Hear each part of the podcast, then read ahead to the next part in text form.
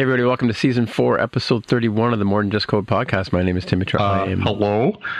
What? This is not more than just code. Oh. is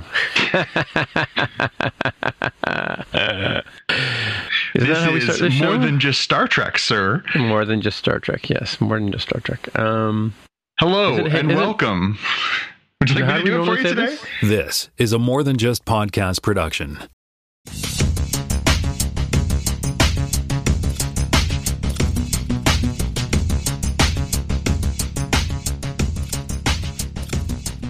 Hey, welcome to podcast season four, episode 31. My name is Timmy Trout. I'm in Toronto, Ontario, and I'm joined once again by Jonathan Kuline in Mississauga, Ontario. Oh, the weather outside is frightful, but the fire is so delightful. And hailing from West, hailing from the West Texas town of El Paso, we have Jaime Lopez Jr., who is currently residing in Seattle, Washington.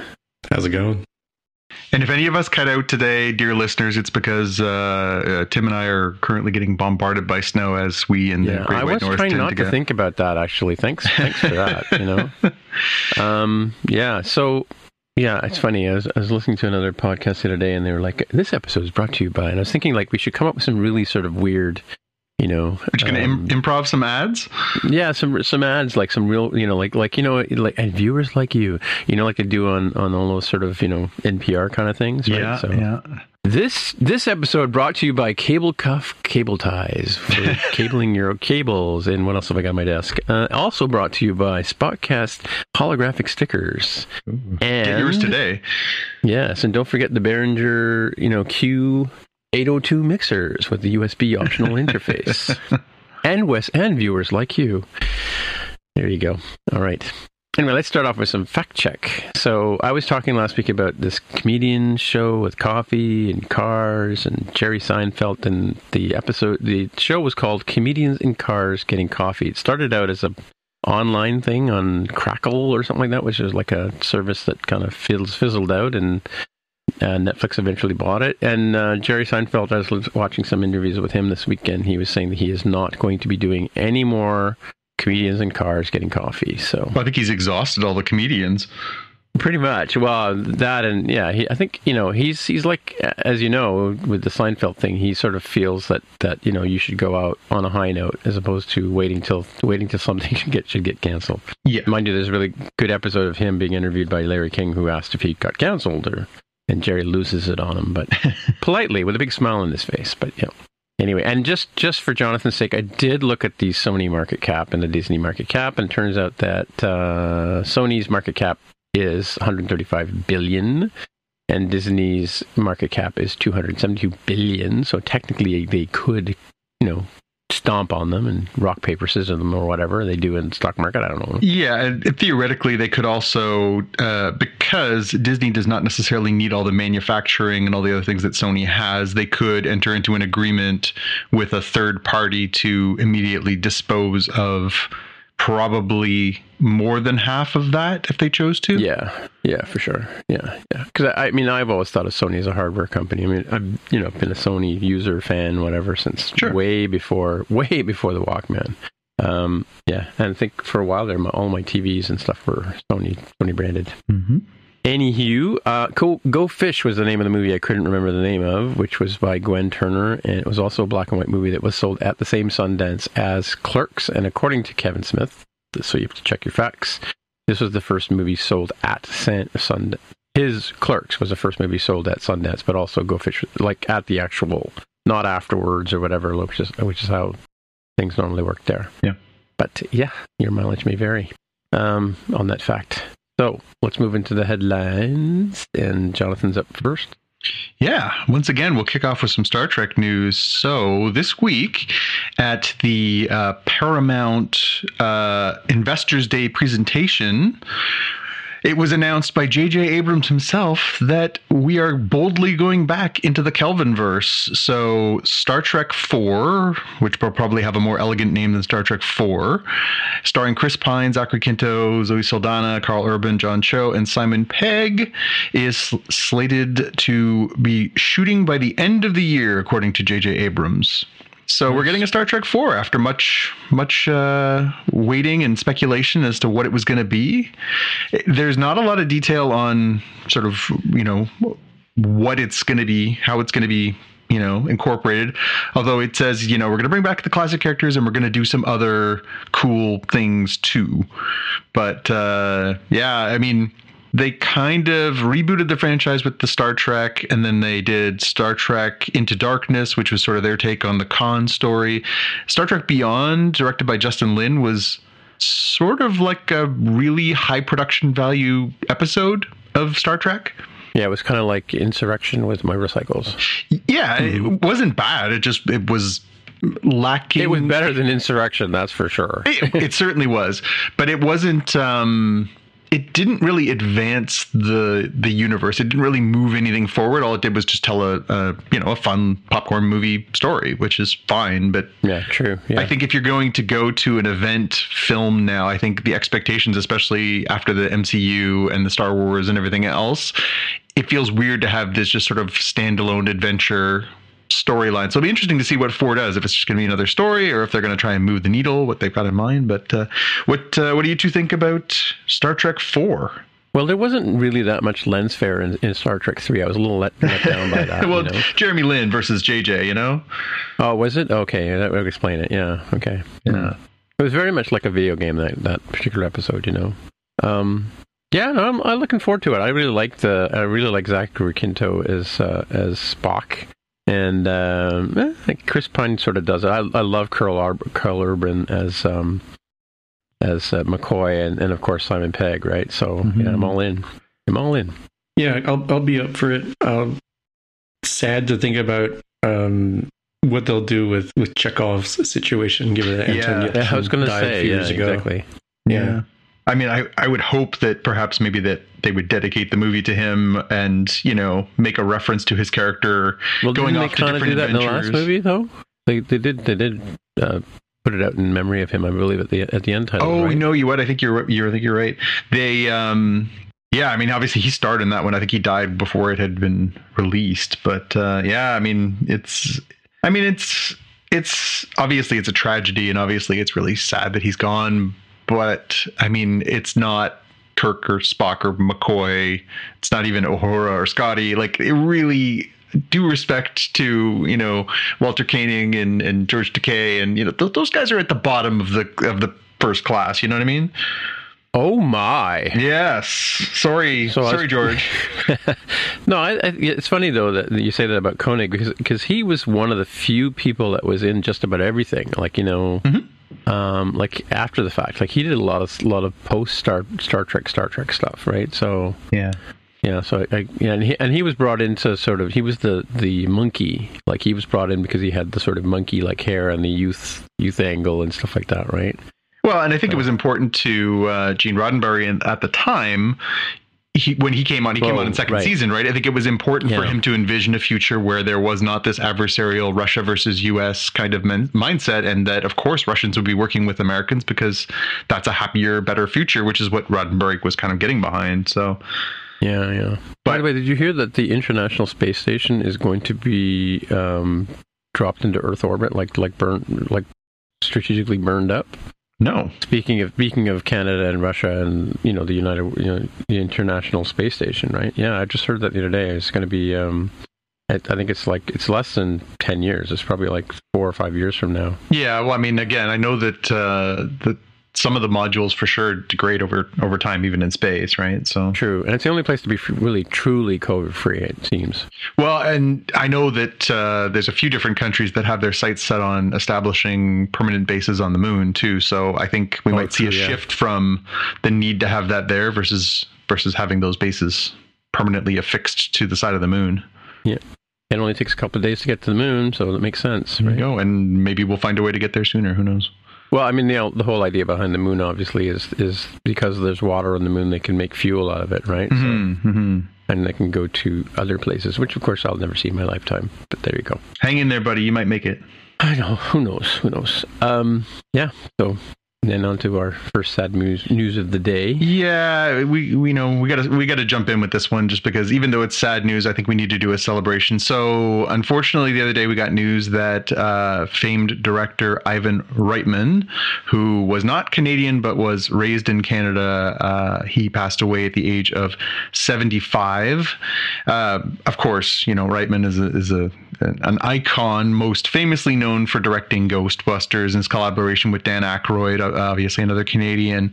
Um, you know, famously, you know, also father to Jason Reitman, who's also the director of the most recent Ghostbusters yeah. movie, as long as well as other movies. And Catherine, of course, is on uh, Working Moms, uh, popular Netflix uh, slash CBC show. But uh, yeah, I mean, he's, you know, movies like, you know, Animal House and Meatballs and Stripes. And, you know, I mean, this guy directed so many influential comedies. He's also, he doesn't get enough credit for, for really turning Arnold Schwarzenegger's career in a different direction. Schwarzenegger during the 80s was really known for, you know, Conan and Terminator and Predator and these action films. And Reitman saw him as somebody who could be really funny and put him in Twins and Kindergarten Cop and Junior and stuff like that. So, um, and he also directed one of my sort of quiet favorite uh, political comedies, which is Dave with uh, with Kevin Kline. I love oh, that movie. Yeah, and Sigourney like Weaver. I really like that movie. Mm-hmm. So, I mean, this guy had a huge career. He had, uh, you know, a massive influence on pop culture with the work that he produced.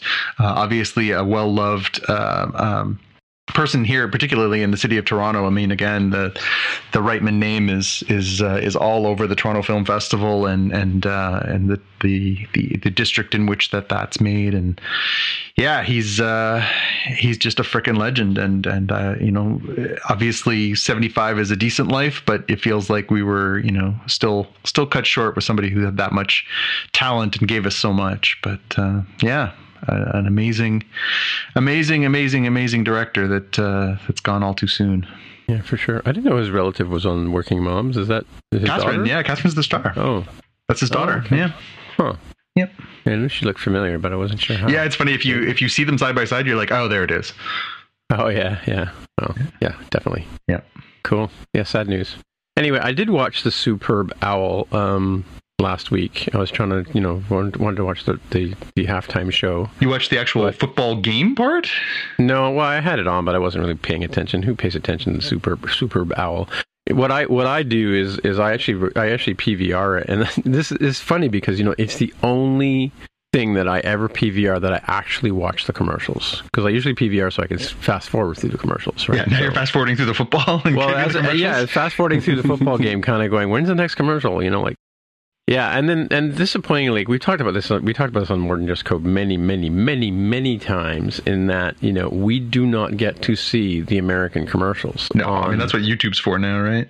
Well, yeah, exactly. I think the only one that I mean I mentioned was we saw like a like a uh, a teaser for uh, Doctor Strange, and I think we might have seen. No, I don't think oh, Jaime mentioned Moon Knight, but I don't think we even saw that one, right? So yeah, we did see some interesting, some interesting uh, Canadian commercials, obviously, because they because it, it, apparently like uh, like there was even a TD commercial run there for their new Easy Trade app, right? Um, that you know they they specifically targeted for the for the Super Bowl, right? So sorry, su- Superb Owl um, anyway, but I'll let you take over. Yeah, I mean, it was. Uh, it's it's always interesting to see what sort of makes the rotation. What what people are willing to spend money on. Obviously, it's very, very expensive to advertise. It's, oh, I just want to interject though. Hmm. Canada beat the U.S. in the gold medal women's hockey game yesterday last night. Just want to just want to put that in there. Yeah, and uh, and uh, some people are saying that was the the finest uh, finest women's team that's ever been put together. That Canadian team. That's true. I did hear that. Yes, and they were from Canada, right? They were. They were, and they won. And they beat the gold the US medal. Canada. Right? Canada yeah. won the gold yeah, medal, and, and they. Yeah. I can't remember who they beat in the final. Uh, you know, and it's funny because I was I was listening to to uh, um, Hayley Wickenheiser's book um, the other day, and she was saying, you know, you, you, you don't win silver. Just want to point that out. Ouch. Uh, yeah, I, I, I laughed. I can't recall which player it was. One of the Canadian players before the game was even played. Are we talking about hockey again? We are, but it just Okay. this this it was the most un-Canadian thing I've ever heard, and yet I loved every minute of it. She said, "We our purpose in going out there and playing the United States is to prove that they don't belong on the ice with us." I was like, "That's Oh awesome." no! really? She said it before the game, and then they walked out and backed it up. I was like, "That is that's bold. That's bold." Did she say sorry, A, at the end, or what? No, I don't think that team apologizes for anything. But uh, yeah, anyways. Wow. Yeah. But we digress. Anyways, Super Bowl uh, ads. It was it's, it's interesting to see what people spend the money on, right? Of course, they you know they cost a lot of money to advertise. You wonder what they're going to promote, what they really want to put there on Front Street, what they want you to to walk away with. So I don't think we really got anything, and, and maybe Jaime, you have a different opinion. You can you can definitely let us know. But I don't think we got anything we weren't expecting. We got a Moon Knight teaser, but it wasn't really even as good as the first trailer that they had put out, or the second trailer I guess they put out. We got a Doctor mm-hmm. Strange trailer that was a little more substantial, and that one had some moments, and we'll, we'll talk about these in more detail in a second. We got the Amazon Lord of the Rings a series, uh, again, a real look at it this time with actual moving people and not just hands that are holding things. And then we got, um, I'm going to steal your thunder here, Jaime, but we also got the Nope trailer for Jordan Peele's Nope. So But there was also Jurassic Park. I wasn't expecting that one. And my question is, did Samuel L. Jackson not make it through the first movie? he did not. He did oh, not. that's why. He, so that's why he they didn't you know resurrect him for this one. No, no. If, if he made it, he uh, he's he's short one uh, limb because at one point Oh, they uh, yeah. find his arm. So, yeah, And there was a Ryan Reynolds movie in the in the in the link you have here with all the, the yeah. the We've got a, a recap. We'll have it in the show notes. There's a recap from e- EW.com that basically has here's the best of the ads we saw. Right? Oh, that was not okay. That was the best of them. Okay, gotcha. Yeah, yeah.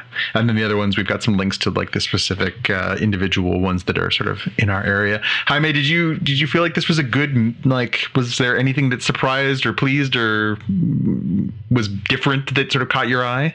No, I think these were more or less trailers that sort of made sense to to show off for the Super Bowl. Um, the one I didn't know anything about, or I guess two of them I didn't know anything about going in, were uh, the Adam Project, which maybe we had talked about, and I didn't like. It doesn't have a natural name that says uh, sci-fi with Ryan Reynolds, so maybe we had heard about it. And then uh, Ambulance with uh, um, uh, Gyllenhaal was one that was weird. Oh, but you know, if you went and saw a movie in the theater, you would have seen the ambulance trailer. Yeah, we saw that before. really? What was Okay, it we it. saw in the fall? We saw something that had It that was a in front of movie. We were in the theater. and We saw it in the movie theater. Yeah, mm-hmm. maybe. Spider guy, something like that. Spider. Oh, was it Spider Man? Yeah, it was Spider Man. Spider yeah, person. It, looked really I can't good on that in the in the on the trailer. no, trailer. it didn't. It, it looked like it looked like somebody said, "Hey, let's get an ambulance and film an, a- a movie in an ambulance." Is what it looked like to me. Yeah. Did you, did you not find that? It was like It- it- like, it what's does the have the stupidest sort of pandemic feel to it's it. like okay, we've moved, we did the phone booth already. Let's do an ambulance now, right? Yeah, yeah. I don't know. I thought. Um, I mean, I like Jake Gyllen- Gyllenhaal as an actor, and I like. Um, I thought it just looked. It. I don't think I'd go to the theater to see it, but it looked like an interesting little thriller. I would. I, I would probably watch that if it was on a, a streaming service. Yeah, but it's like you know they rob a bank, they get caught. I gotta get you home. Yeah, prom- I I promise know. I'll get you home. I know it's You know I, they I take over it. the ambulance. You know, like it's like you. It's plot twenty seven, right? It, it is, but I, I like Yahya Abdul Mateen too. I think he's a good actor, and I think I think that it could still be better than average, anyways.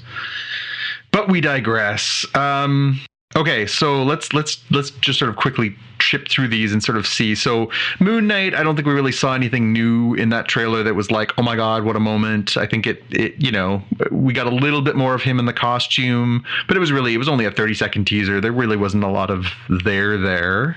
Um, It does look at it like it's trying to be trippy, though. I mean, again, we, we talked about it before. You know, M- Mark or, or Moon Knight is a is a very troubled person. He has um, uh, multiple personality disorder, and so it's it's going to be dealing with his mental health issues quite candidly, obviously. So uh, yeah, I think I think they're putting that on Front Street. Like, get ready for a bit of a head trip. The Okay. one that really caught my eye was the Doctor Strange because they gave us a lot more stuff, and there was a few uh, WTF moments in there of like, is that what I think it is? Especially as again as a comic fan, as somebody who's pretty connected to this uh, larger world. Uh, there was a few like I know what that is, you know, kind of moments. Um, and then, of course, in the week or, or, half a week since since those uh, ads came up, people have been dissecting it frame by frame and breaking it down and zooming in and blowing up, and and so there's all kinds of little Easter eggs and hints and stuff in this trailer. Yeah, but it crosses over from What If and Wanda and and the Spider-Man movie, right? It hundred percent builds on those Spoilers things. for and, Jaime, and Loki, to be fair, and Spider-Man. Loki. Yeah. Oh yeah, oh yeah, Loki. Yeah, the, the whole that whole yeah yeah yeah. So this The is the first part. time that the driving force for a movie has been Disney Plus. Like you Right. could go Yeah. in without watching WandaVision and Loki and What If, but you probably shouldn't, or you're going to be missing out. Yeah, true. And the Spider-Man movie though wasn't didn't I catch that? Very wasn't, much wasn't so. it the whole sort of like this co- was caused by what you did in that movie almost. Yes, right? I, I think that's the vibe. But um, uh, so I guess first I'd like to get your impressions, both of you. Jaime, what did you make of this more robust look at at Doctor Strange? It looked interesting to me, and I swear I had seen it before. So I, I think I saw the the leaked version on Twitter or something. Oh, okay. It seemed eerily eerily familiar with. Um, they showed the different. I think they showed the Moon Knight. Well, if you saw the Spider-Man trailer, you saw part of this movie. Yeah. Mhm. Well, initially, I think they were supposed to be flipped. I think Doctor Strange was initially supposed to come first. So Oh, really? Hmm. I think they actually went back and did some reshoots with Spider Man to, to try and flip them so that they made more sense. So I, I think there was initially there was a different order, and I think the COVID kind of tweaked things a little bit as far as when they wanted to release them, time of year, and everything else. Because it makes more sense to have certain movies at certain times of year. They do better at the box office, yada yada. I got the impression that um, yeah, these movies are pretty intertwined. I think obviously Spider-Man will be sort of required watching before you go see Doctor Strange. it, it seemed interesting. So looking forward, uh, looking forward to that one. No, as, as I well, I think I kind of already mentioned that you know obviously Wanda Wanda uh, is in it quite a bit. Um, Mm-hmm. Several talking Wandas about- at that. Is oh is that what it was? Oh Yeah, I mean, there's, there's a scene in the trailer where you see Wanda facing Wanda. Yeah, and there's also a couple of Doctor Stranges because there's the Dark Doctor Strange from from What If, Yes. right? Um, And more than the, that, yeah, the, and the whole and the comment that she makes to him in in the in the trailer, so no spoilers. That you know, I uh, when I when you do it, you're a hero. When I do it, I'm a villain, Yep. right? Sort of thing. Yep. Um, mind you, she's the Scarlet Witch, right? But and and you know uh, the whole because I we I think we kind of knew I think probably probably from what you've been telling us for the last couple of months that that his actions in the Spider-Man movie are going to create problems that are going to have to he's going to have to deal with, right? Yeah, and, and from the stuff we saw in What If, and from the stuff we saw in Loki, and the stuff we saw in WandaVision, right? So what I was kind of wondering was like like because it sounds like his buddy I forgot the name of the character Wong. that the Wong. yeah yeah I kind of he sort of has a warning for him in the in in this movie too. He warns him obviously in the Spider-Man movie not to do what he's going to do, and he does it anyway. hmm because he's American. But did I say that out loud? I'm sorry. Um, but uh, but the you know the whole like he he kind of does. I kind of wonder if you can see this movie without knowing everything about the MCU or even knowing those three pieces you talked about, like you know, like you know the, what if the the WandaVision and, and Loki, because he obviously gets he gets you know handcuffed for his actions for playing with temporal roles, right? But Mhm. But then his whole t- his whole deal is temporal mechanics, right? Well, So- I mean, the time stone is a major component of the first Right. Doctor Strange movie. Although now the question is, does he still have the time stone given the events that happened in true, right? Infinity War and uh, Endgame? But I, I think He can just restore it from backup, though, right? Yeah, that's right. I think it'll be really interesting to see how, how all this comes together. They they gave us a ton, and it it was such a fast cut trailer. Like you never you were never on a scene for longer than two seconds, maybe. In that whole trailer, it's just cut, cut, cut, cut, cut, cut, cut, cut, cut, because they want you to just sort of get that there's a lot going on in there, but they really don't linger on anything. So it, it leaves you a lot of stuff to look at, but not a lot of ways to connect it. So you're sort of left to your own devices. Yeah. So to to go into um, not spoilerville necessarily, but speculationville just for a few minutes.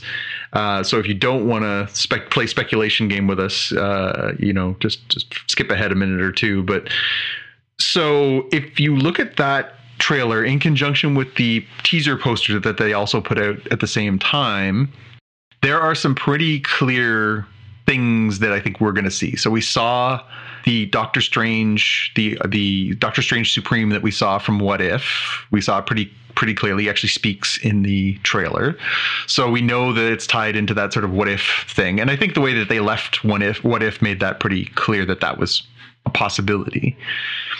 We also uh, on the, the the teaser poster that they put out, we see uh, what looks an awful lot like Captain Carter. Um, so there's now people speculating: Oh, is Captain Carter going to turn up? Uh, are we going to see a lot of stuff right. coming from that that What If universe? And that opens the door to: Are we going to see you know? Who knows what possibilities? Are we going to see, uh, you know, alternate Captain Americas? Are we going to see, you know, uh, all, all possibilities become open when you open into a multiverse, right? The other thing that people swore that they can see in in very briefly is uh, part of Deadpool. And Oh, really? the big thing that was in the trailer, so it's you have to pay attention and listen to it. But at that point, when we see Doctor Strange in uh, manacles and he's clearly being sort of interrogated, we hear a very distinctive voice, and that very distinctive voice is Patrick Stewart. Oh, really? What? And there's only one yeah, at character. the uh, Council of Ricks kind of moment that exactly. they that they're marching him into. So the speculation is that this is going to do for the X-Men movies what Spider-Man No Way Home did for the Spider-Man. Oh, you think it's. Professor X? I think it's Professor X, and I and there's a lot of Oh, speculation out there that it's. Professor X. There's a group in the comic books that was created mm, 12, 10, 12 years ago called the Illuminati, and the Illuminati is made up of some of the most powerful heroes in the Marvel universe, and they sort of have this little little club that is quietly behind the scenes, kind of you know pushing chess pieces around. In the comic books, it's made up of uh, of characters including Iron Man, Mister Fantastic from the Fantastic Four, Charles Xavier, Professor Professor X from the X Men, Namor from Atlantis from the Fantastic Four comics. Um, oh, geez, who else is in there? Oh, and Doctor Strange, of course, Doctor Strange, and so there's a lot of speculation to the point where this week on the comic book market every early appearance of the illuminati shot up from being like a $5 book to a $125 book Really? Wow. so from the speculator market people are 100% convinced that the illuminati are going to show up that charles xavier is going to show up and that we're going to see some variation it will, may not be exactly obviously the comic books because they certainly do take liberties and that's fine but that we're going to see a version of the illuminati that will include professor xavier making his real mcu debut and that that will be the thing that opens the door to mutants entering the marvel cinematic universe so if all that speculation proves true, that's amazing. Um, there have been a few memes floating around there where, uh, you know, in Jaime's "Hold My Beer" uh, uh, motif, where. Uh, you know, all of a sudden people were like, "Oh, so the Marvel Cinematic Universe technically starts with Spider-Man now because the initial uh, Tobey Maguire Spider-Man actually is part of the canon now." And uh, of course, you see Professor X and and uh, Hugh Jackman as as uh, Wolverine saying, "Hold my beer, bub," like because now that of course came before Spider-Man did. So if they if they canonize that, we'll go even further backwards. So um again pretty exciting pretty exciting possibilities that have come out of this like i mean i think we were all in the bag for doctor strange as it was but the idea that they're going to continue to expand and grow and and uh, adopt more of the original comic book movies and really bring these things together is truly exciting Interesting. Yeah, we'll have to wait and see. And this is going to be in theaters in July, right? Yeah it's it's not far off all things being equal Right. Cool. Um, the next thing that we have for a trailer is Lord of the Rings. We got a little bit more of an actual look at things moving. Again, pretty, all things being equal, fast moving trailer. We really didn't linger on a lot of shots for very long, but we did see a variety of different uh, races from from Middle Earth, and we saw, you know, some different characters. And of course, they're setting it up as obviously it's a prequel to the uh, to the Hobbit and to the Lord of the Rings trilogy, so they can kind of do their own thing. Although one of the main characters will be Galadriel, who of course, uh, was played by Cate Blanchett in the original uh, Lord of the Rings movies. So there's familiar And faces in there because there are some of these characters are essentially eternal. Yeah, Galadriel and and uh, Elrond as well as Yeah. in the trailer. Yeah, Yeah. which again, elves live a while. So I don't know. What did you guys was? Did it get you any more or less excited? I think I'm kind of less excited to be honest with you. I mean, like you know, I like the Lord of the Rings thing, but but I mean, the Lord of the Rings as a book was great, but I mean, it just seemed like the Lord of the Rings thing was all about the battles, right? And there Hmm. was just too much going on. And then the Hobbit, broken down into three movies, was entirely too long. Oh God, yes. right? Yeah. You know, like it, like like that was a good book as a book, and it could have been a movie. Even You know, yeah, I maybe- can see splitting maybe- it into two because there is a bit of a Maybe two, natural yeah. break, maybe two, but boy, three was Yeah. too much. Yeah, yeah. So I, I've been a hard time going back and watching that again, but um, but I, you know, I, I did, I, you know, the whole getting, the whole finding of the ring and getting, getting to the, getting to the, the treasure and meeting the dragon. That was, you know, Smaug was, was, was a pretty cool part in the book, Mhm. right? Um, and I think didn't they get to Smaug in the first movie? No, the second one I think is D- Desolation one, of yeah, Smaug is yeah. the second movie, Right, right, yeah, yeah. And then the So, third and- one is when everybody comes for Smaug's treasure, right? Right. Yeah. And then the I mean so for so I'm already I've already got a little Lord of the Rings fatigue and um I to be honest with you, I think from a story point of view, it's more fascinating that there's one ring that survives the nine rings as opposed to doing let's do a story about every you know cufflink and, and ear, earring and and you know you know neck chain like like it's ridiculous like like to think about it. So I don't know. I mean, plus you know I think I think the whole like I, I, is this based in anything that's written by um, Tolkien or is this Yeah, sort of, apparently like, it's based on based on a lot of the appendices and expanded stuff, all the the notes that he made and and everything. So they they bought the rights to sort of everything that he had ever conceived. So some of it is from the backstories that he wrote for the characters and and some of the stuff right. that pre-existed. Okay. I mean, where do you stand on Lord of the Rings? Do you have do you have fatigue? I mean, I think the the Hobbit movies kind of wore a few people out. I don't really have uh, fatigue because it's been some years. Um, I, I don't know that I'm I'm like uh, super hyped for this, but I think it's something I'll watch uh, similar to the Wheel of Time on Amazon. Um, so hopefully it's uh, you know hopefully it's good. Yeah. That's that's best I can hope for. I, I know there were uh, folks disappointed about uh, comparatively minor and nitpicky details like you know why don't the women dwarves have beards? I mean, yeah, that's that's pretty that's a pretty interesting deep cut and i don't think that like this is a weird one because i think lord of the rings the movies the peter jackson films were absolutely not successes because of the hardcore fans no, N- no. no matter how many times you saw it 20 times in its first run. That's cool.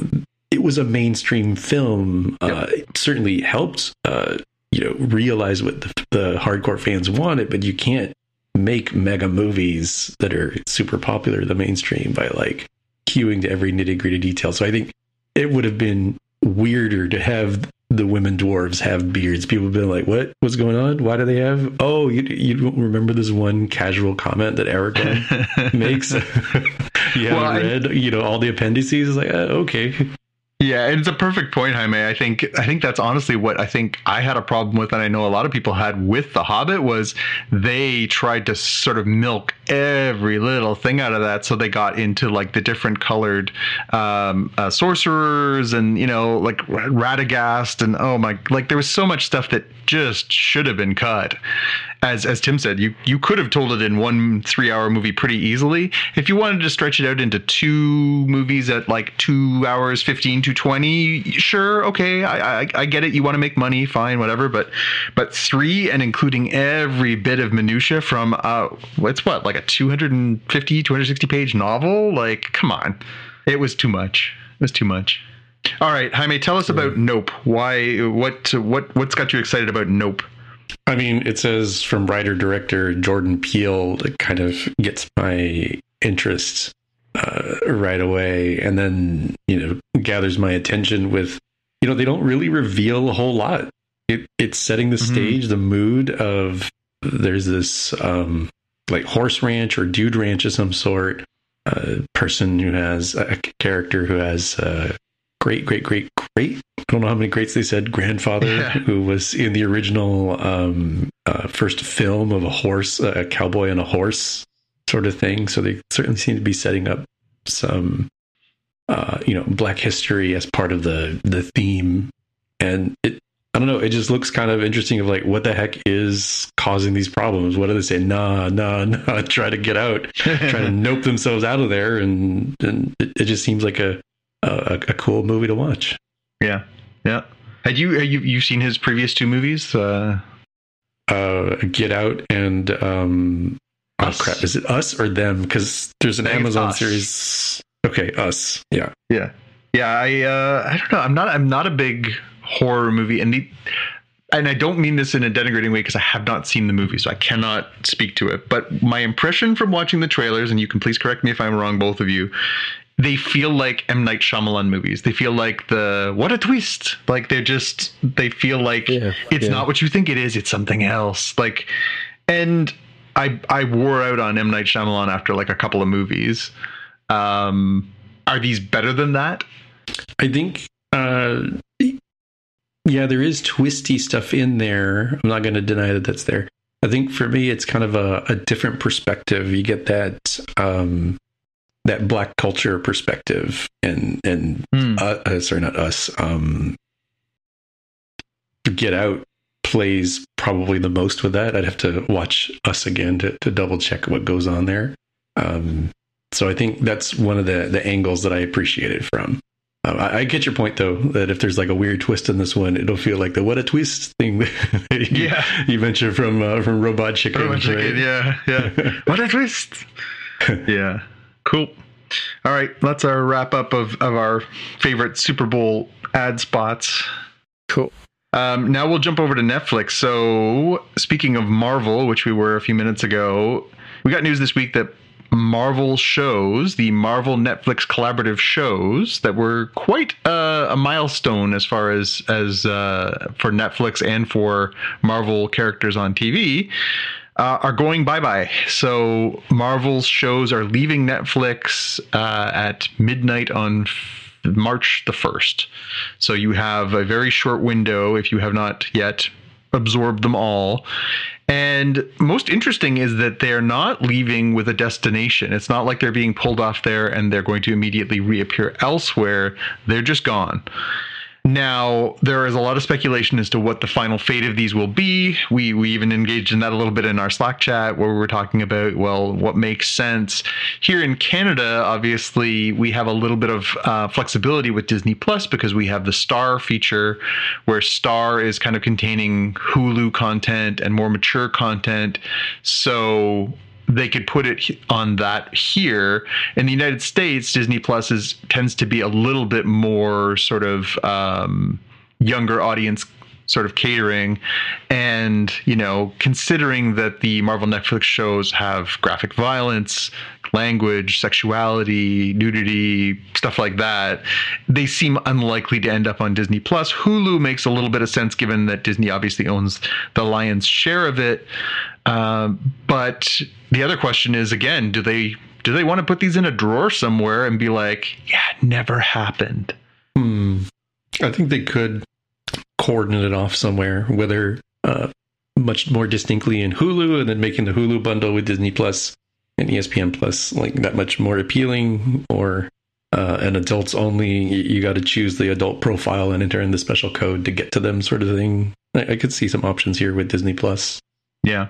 Yeah. Um, and maybe that's but- it. Maybe there's a larger plan there for Disney Plus.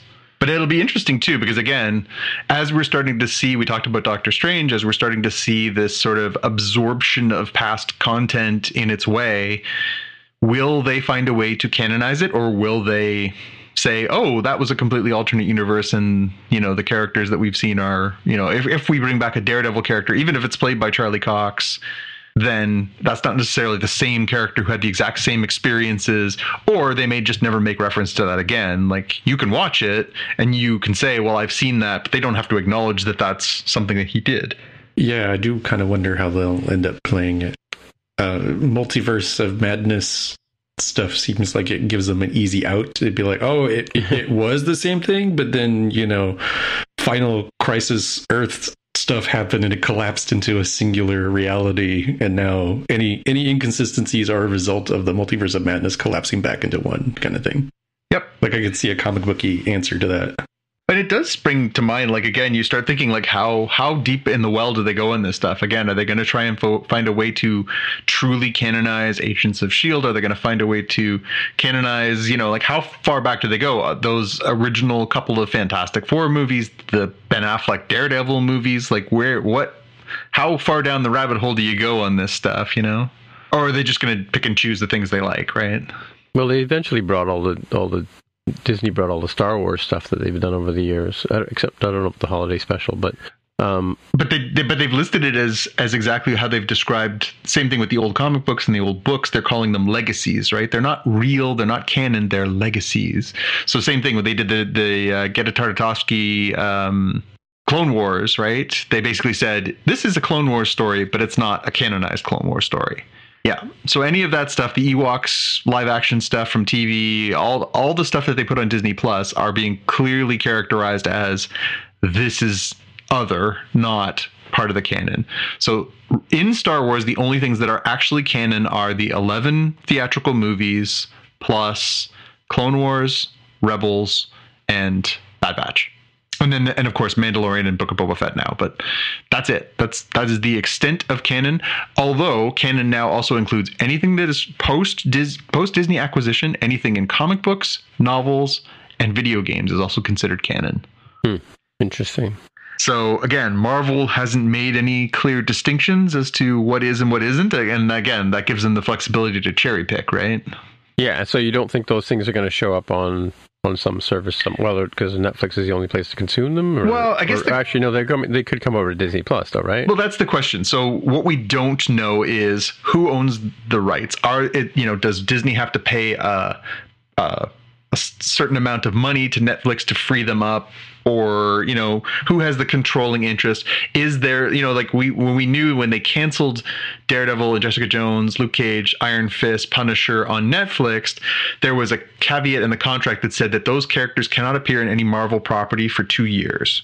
So that's why when they they left, we never saw those characters until now. We're starting to see these little Easter eggs. So we're seeing you know glimpses of Matt Murdock, and we're seeing glimpses of Jessica Jones' apartment, and so now they can work that stuff in if they want to because they now have the full reverted rights of those characters. They can rehire those actors. They can do whatever they want. I wonder if there's any kind of caveat like that around uh, putting these on other services after creating them with Netflix if that says like yeah you you know once you basically hit the end of this contract we'll pull them off netflix but you can't put them anywhere else for a year two years five years Mhm. and if you want to you have to pay us 20 million dollars right. which is chump change for disney but still so yeah i'm really curious to see what happens to them. I think you know we've talked about i you know i just finished watching the final little bit that i hadn't seen yet. Uh, tim i know you were working your way through the daredevil stuff. Um, jaime i don't know how much you've watched of this stuff. Have you watched uh, a lot of the marvel netflix stuff? Let's see. I saw all of jessica jones. I saw all of um, luke cage. I saw defenders. I think i've seen a little bit of daredevil. I don't think i saw anything of punisher. Um, or iron fist iron fist i didn't see it all so I, I kind of caught up on the details of the character in defenders. Yeah yeah. So when do I have to watch this by? you have till the end of this month Oh, really? I could better better pitter pat. I've been yeah. I guess better get back on it because Yeah, it was it was with great disgust that my son had the same re- realization because he was actually well ahead of me on watching them, and and then I sort of made a committed effort recently to to watch them, which actually worked out well for me. But now he's got, I think, uh, twenty episodes to watch in in two weeks, so he's got to kind of get at it. yeah, I'm only going to finish Daredevil. I don't- think I'm re- going to watch any of the other stuff. But Yeah. Did you go back and watch De- uh, Defenders? I yes, I watched Defenders. Yeah. yeah. Because it does really fit in with Daredevil continuity. Mm-hmm, mm-hmm.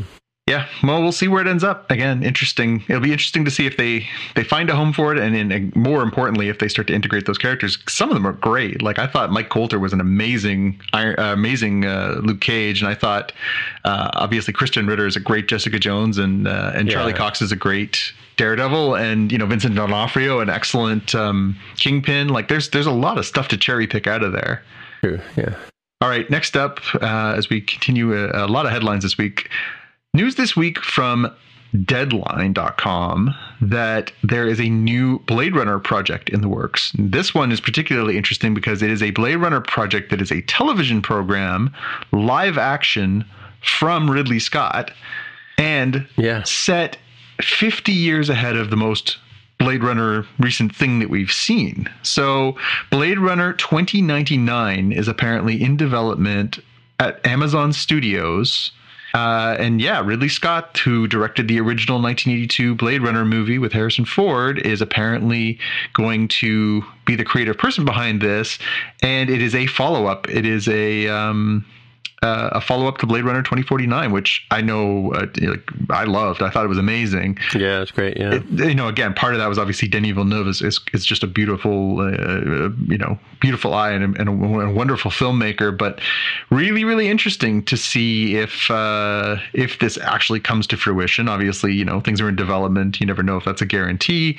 But um, really curious to see what they do with continuing moving it forward and particularly interesting to see what what comes with a time jump. When we come 50 years ahead of what we've seen and we've seen a pretty interesting vision of the future where does that where does it go from there? So the original blade runner movie was supposed to be set in 2019 and we jumped to 2049 now we're jumping ahead another 50 years to 2099 i you know obviously the nice thing about that is they're not beholden to having to cast harrison ford they're not beholden to necessarily have to cast um, Ryan Gosling. Ryan Gosling or, or any of the other actors that appeared in, in the most recent uh, iter- theatrical iteration. But of course, you, you could. I mean, I'm not sure that he wants to do an Amazon TV show, but Yeah, I just hope it doesn't turn into like Matrix Three, right? Like yeah, you know, because because I mean that was a sort of the end of the movie. Spoilers if you haven't seen it. It's been years now. Come on, folks. Um, the you know like they they sort of meet the underground you know um, survivalists who are behind the sort of um, can androids have kids kind of deal, right? Mhm. Um, you know, and and and the fact that you know that like maybe do we actually go and find this this mythical you know surviving baby or not, right? Mhm. um, you know, because Kay at the end of it kind of just meets these people and uh, discovers that there is this this sort of you know uh, myth, like the, it's almost like lore, like this this uh, they're trying to find this evidence of this um, child that was born of of um, Rachel, right? Mhm. And um, probably Rachel Decker, I guess, right? Mhm. But um, or Deckard, and um, yeah, I just, I just, uh, you know, I, I kind of wonder, like, sometimes do they do they write these things just because they're trying to capitalize? I mean, like, you know, Denny Villeneuve did a great job on the second movie, right? Yep. Um, and it was, you know, it was enough to leave it as it own, as it own. I mean, there were some characters in there I would like to like, like them to explore, or, you know, some things about the society, like, you know, the whole um, underground that you know the underground people like that that Mackenzie Davis came from, Mhm. and you know, and even even the robotic uh, partner that Kay has, you know. Oh, the Anna character, vir- yeah. virtual, yeah, that that was pretty cool stuff, and the fact that she was like every anytime you saw sort of a virtual woman, it was the same actress, right? So Mhm. that kind of was interesting and and I mean so but the thing is like you know the the first movie was was about the you know the lifespan right Mhm. about you know wanting more life the second one was you know was more about this like again this the search for this mythical child right and who is the child and and is Kay really the child because Kay has the memories but Mhm. you know those are implants right so I it, I just you know I just hope he doesn't you know wreck it I know that's that's always the fear is you know, eh, although we talked about this, I would always take a sequel to a prequel. I am really fed up, and I'll be honest, even that's the part of the Lord of the Rings thing that's kind of turning me off. Is stop looking backwards. maybe maybe that's it yeah yeah yeah You know, like I think that's why I like the Mandalorian and and Boba Fett so much more than I like, you know, the, some of the things that they've done in, in other stories where it's like backwards, backwards, backwards. We're always looking backwards. You know, like I don't, Ro- I don't Rogue care what they were Rogue like when they were o- kids. I don't yeah. care. Yeah, Rogue One was okay, right, as a standalone movie. You know, It was, but um, because it but- wasn't a, it was a prequel, but it wasn't a prequel to certain characters or right. situations well, we'd seen except for the previously. Last, last It- scene, yeah, Yeah, but it, more or less, it was sort of on the fringes of what we knew. It wasn't about, you know, oh, wouldn't you like to see him when they were a little kid? Like, nope, nope, no, thank you. Yeah, and then and then the whole and you know you know my objection to the third uh, Star Wars movie, um, the third of the prequels, right? Because it was kind of like the last twenty minutes was, and and then you get into the whole, you know, like it doesn't fit because, like, you know, I keep, you know, it's the Obi Wan Kenobi. I don't ever remember owning a droid, Droid, yeah. and then and then you know he doesn't know who's who. Uh, he doesn't know who um, Luke and Leia's parents are. Like, hello. You know, Yeah. Do you remember not remember dropping those two kids off? You know, Yeah, I think uh, I think accidentally when they took uh, at the end of that movie when they took C-3PO to have his mind wiped, that Obi Wan was like standing too Oh. close to the door or something. maybe maybe that's it. Yeah, I didn't know that C-3PO had his mind wiped. Yeah, no, that's one of the last things that uh, that um, Bail Organa says in the things is basically, you know, yeah, take the protocol droid and have his mind wiped. That's why why C-3PO doesn't remember all these adventures is because he says mind wiped, but R2 does because he hasn't. Right, right. And, you know, and that's that's almost stolen from I don't know. I t- I think I told you about the Robots of Dawn book by Asimov, right? Hmm. You know, it's this the the Caves of Steel and Naked Sun and and um, uh, Robots of Dawn are a trilogy about this Earthman named Elijah Baley who does who does de- like who done it detective stuff with R. Daneel Olivaw. And O- is a robot. It was like an android, right? Yep.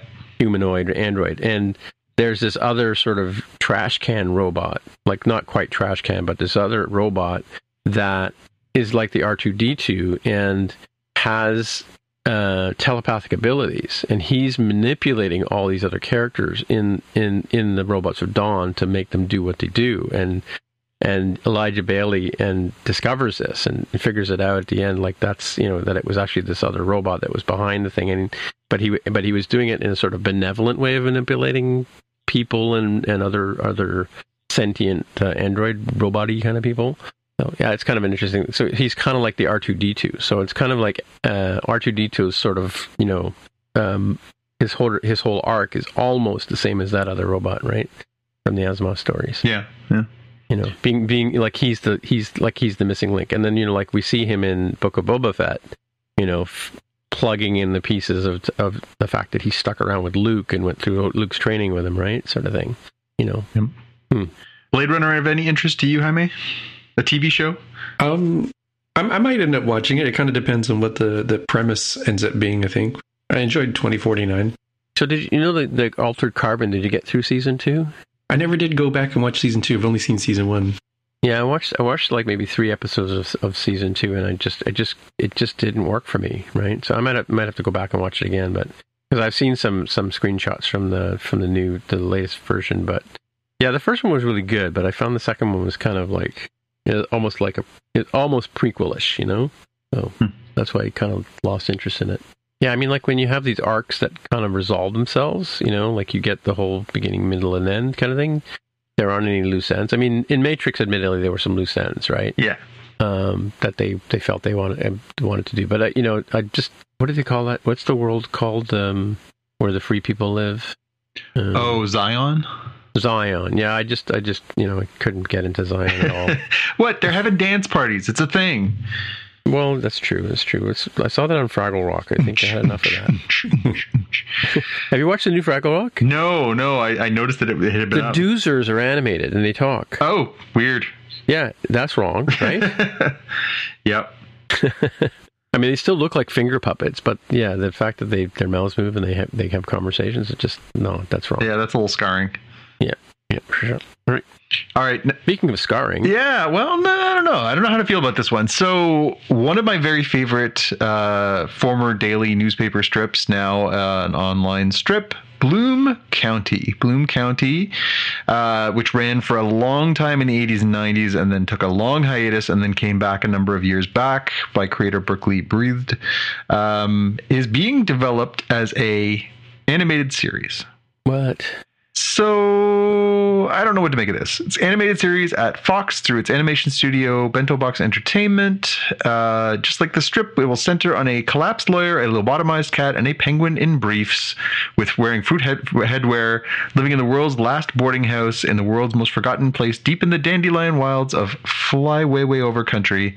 To wit, today's America at a glance. So Uh, I love Berke Breathed's uh, sense of humor. It's always resonated with me. Um, it was something that I, one of the first sort of uh, newspaper strips that I was drawn to. Really liked the characters, really liked the vibe. Read all the books, read all the characters. I am currently uh, right across my desk from me. I have a stuffed Opus uh, the Penguin and a stuffed Bill the Cat, which my grandmother gave me when I was probably uh, ten, maybe eleven years old, and. Um, yeah, I, I love I love it. They did do an animated special at one point a number of years back. They did a Christmas special called uh, based on on one of Breathed's uh, books called "A Wish for Wings That Work," and they Right, did okay, a, a 22 minute animated special on that, which was pretty good.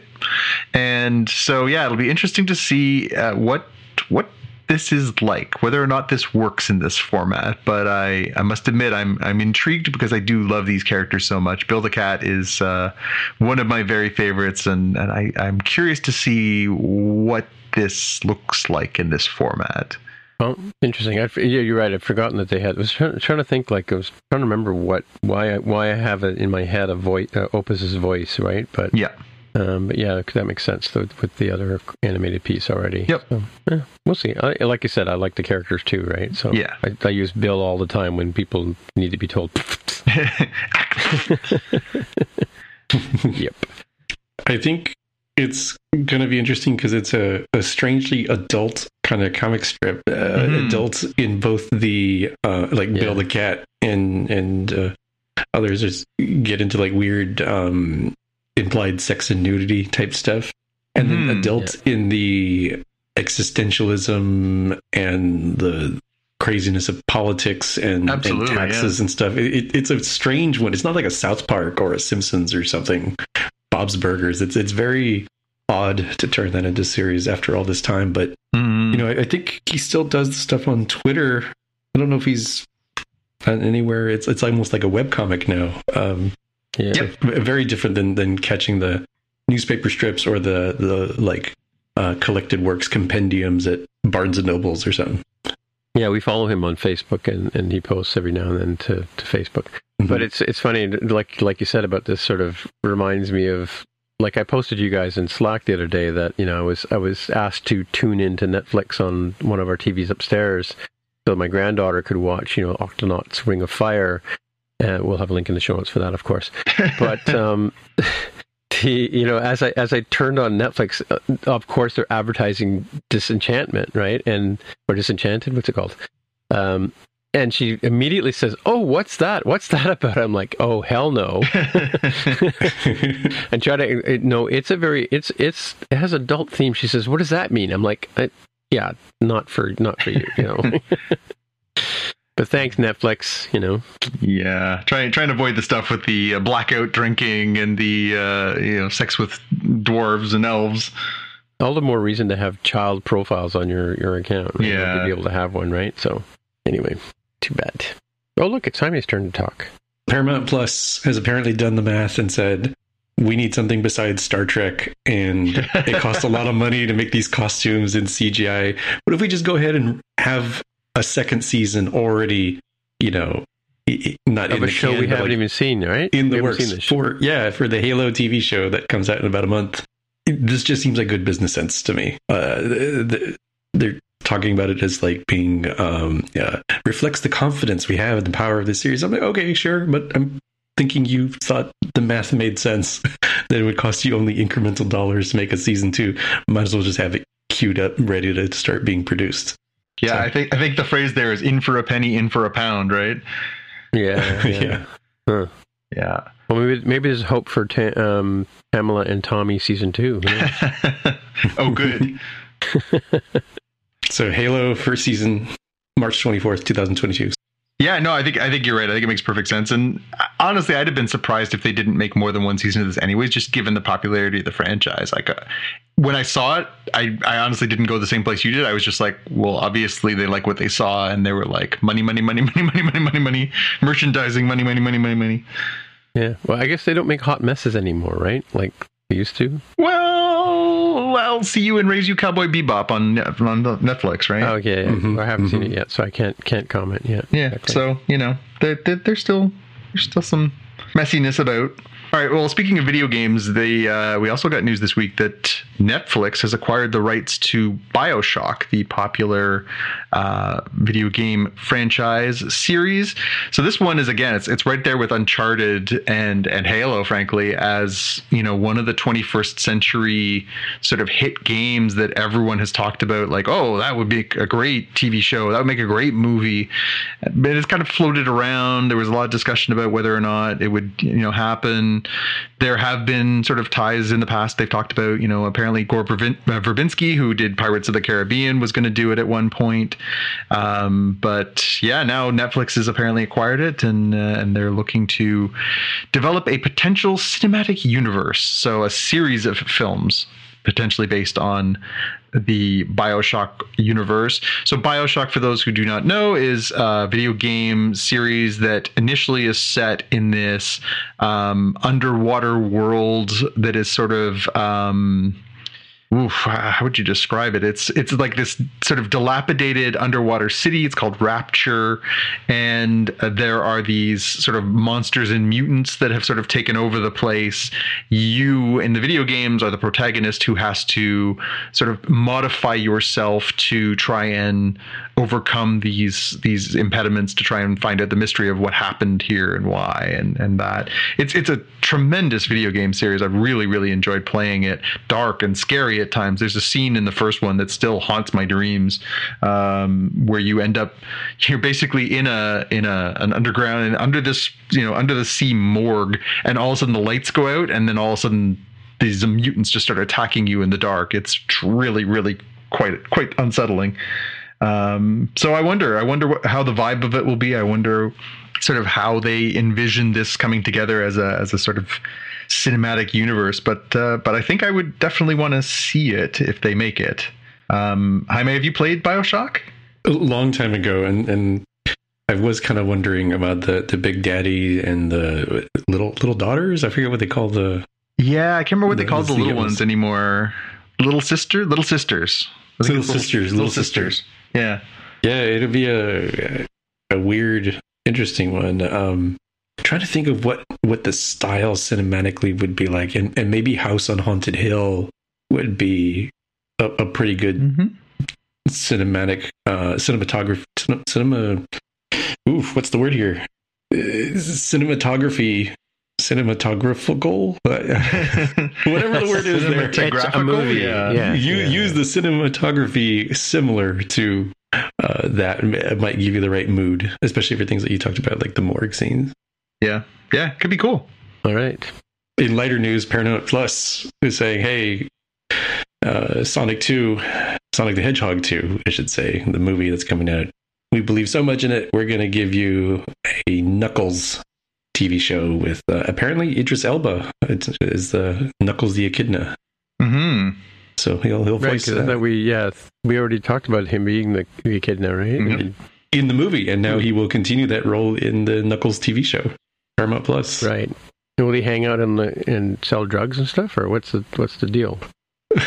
Not gonna. Dark, dude. Dark. Wow, like you guys like paying it, paying attention or what? we're, we're just gonna keep you hanging there for a minute or two. Let that sink in for the audience. yeah, sure, okay, all right. Yeah. No, that uh it's a it's it again, I still haven't seen the the Sonic the Hedgehog movie, so I can't say that I'm excited for a uh And you don't know what Knuckles sells, so you really don't know. no, that's true. That's true. Uh, yeah, Knuckles coming. Um, yeah, no, it's going to be interesting to uh, to see how they continue to spin this stuff forward. But I mean, I get why it works. I get who they're going for. Like, you know, they're they're timeless characters. Like, I'm glad that Sega's finally getting a little more love. I'm glad that char- new generations will enjoy these characters as we did playing these games way back when. And you know, cool. I'm I'm glad they're doing it it, I still find it incredibly weird that an incredibly talented performer like Idris Elba is Yes, is exactly. like did they back the Brinks truck up to his house or did they just have it delivered like how, how did they like what what's happening maybe maybe it's the only thing he could do during COVID. I mean, you know, who knows, just- right? yeah maybe he just doesn't want to leave the house like it, but it's just like wow that's uh, I mean that's a little off the beaten path for somebody who has been such uh, an, an incredible performer through his whole career True. Yeah. One more, I think, right? Two more. Two more. Two Okay, more. let's, hit him, let's hit him quick. All right. We've talked about the uh, the gotta gotta catch 'em all wars that are going on with all these uh, streaming services. Well, one big domino came down this week that I thought was really interesting. So South Park and Beavis and Butthead are going to be moving exclusively to Paramount Plus. This is pretty monstrously huge given that these are, you know, iconic animated franchises that have huge followings and could potentially be, uh, you know, big momentum turns for for the streaming service. So South Park is going to continue to air new episodes on Comedy Central.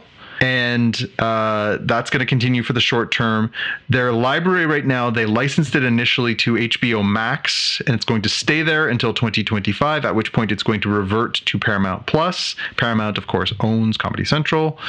And uh, then starting in 2024, new episodes of the uh, show on South Park are going to start airing first on, uh, in the US, it says, on Paramount Plus. So we talked about this when they announced those movies, those sort of mini movies that they were doing in the fall. That those are exclusively on Paramount Plus. They aren't on Comedy Central, and they aren't available here in Canada on any other service. So we're starting to see a tipping point, kids, where you know they're now starting to put some very good content that is exclusively to there on those platforms.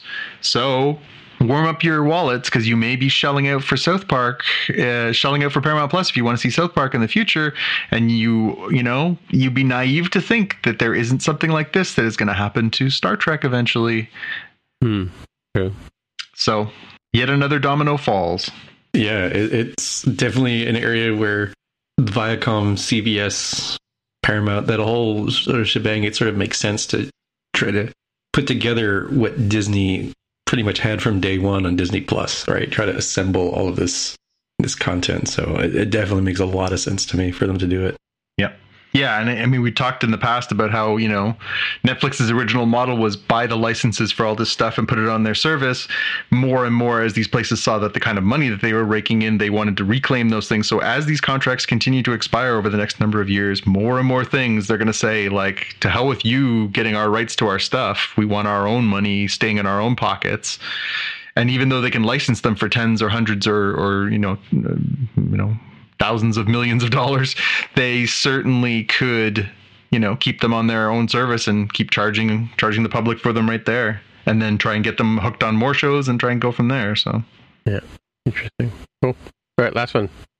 in an increasingly common uh, thing to do, you've got the upcoming season, which is the penultimate, which means the next to last. So it's not the final season, uh, but but next to last season of Stranger Things, season four is going to be split into what they're calling two volumes. Two volumes. So the volume one of season four premieres May 27th, and volume two premieres July 1st. And we get the uh, the hint in this article here that we have in the show notes for those of you transporting at home that um, that apparently it was it was so so packed to the brim with stuff that uh, they're hurtling towards the finale in season five, planned out finale. so we're getting a two part season four and then a season five. Yeah, and if uh, you've seen uh, what is it like, Walking Dead has like the final season trilogy, and Yeah. uh, This Is Us. In this three is Us. parts. Yeah, exactly. This Is Us has like the final season split volume or something. Like it's increasingly common for for TV shows to be doing this. So essentially, they're putting you on the hook for more or less what is two more seasons this year and then a season five that they may well split again. So you can argue the semantics. It may be one big story, but it's really kind of more more seasons and more seasons and more seasons. yeah, yeah. Yeah, I mean, I'm, I'm glad we're finally getting a date on this. I mean, I, although it has been so darned long now, I'm I legit am gonna have to back and watch the whole thing over again. Like I have forgotten more about so Stranger Things than I remember now. It's been so long. really? Okay. I mean, I remember the highlights. I remember the the high level stuff, particularly the first season, because I thought that was certainly the strongest thing that they probably put together. But I I don't have a lot of strong memories. I, I remember vaguely like the Russians and stuff in season three, but yeah, like I just feel like by the time this comes around, I, I might make the point of, of sitting down to watch it again, just because I, I don't remember a lot of the details. Because it, it's been what three years? Has it really? Yeah. Wow. Are they paying, playing their parents now or what? well, I know they filmed some of it like pre-pandemic. They were already filming it, so I don't know if that stuff's just been sitting in the can or if they've gone back and reshot or how they've dealt with all this stuff. But it will be interesting to see. I mean, again, you know, I think it's meant to have taken like you know spoilers, spoilers, spoilers. We haven't watched season three, but you know, it kind of ends with you know a, a, a, sort of a an ending that allows for them to let time pass in a logical way that they can then bring Right. the kids back together again for the next season to solve the next big mystery or whatever it will be really interesting to see how they how they accomplish that because it's like i think I could see if they were like, oh, and the kids hadn't seen each other for like nine months or six months, but three years is a lot. And some of those kids are starting to look Yeah. less like kids. True. Yeah. Hmm. All right, folks. Well, it's that time of the show where we start talking about something Star Trek shaped, and this time we're talking about season four, part two, episode two, episode nine, Rub- Rubicon or Discovery. So I'll leave it to Jaime to do the recap.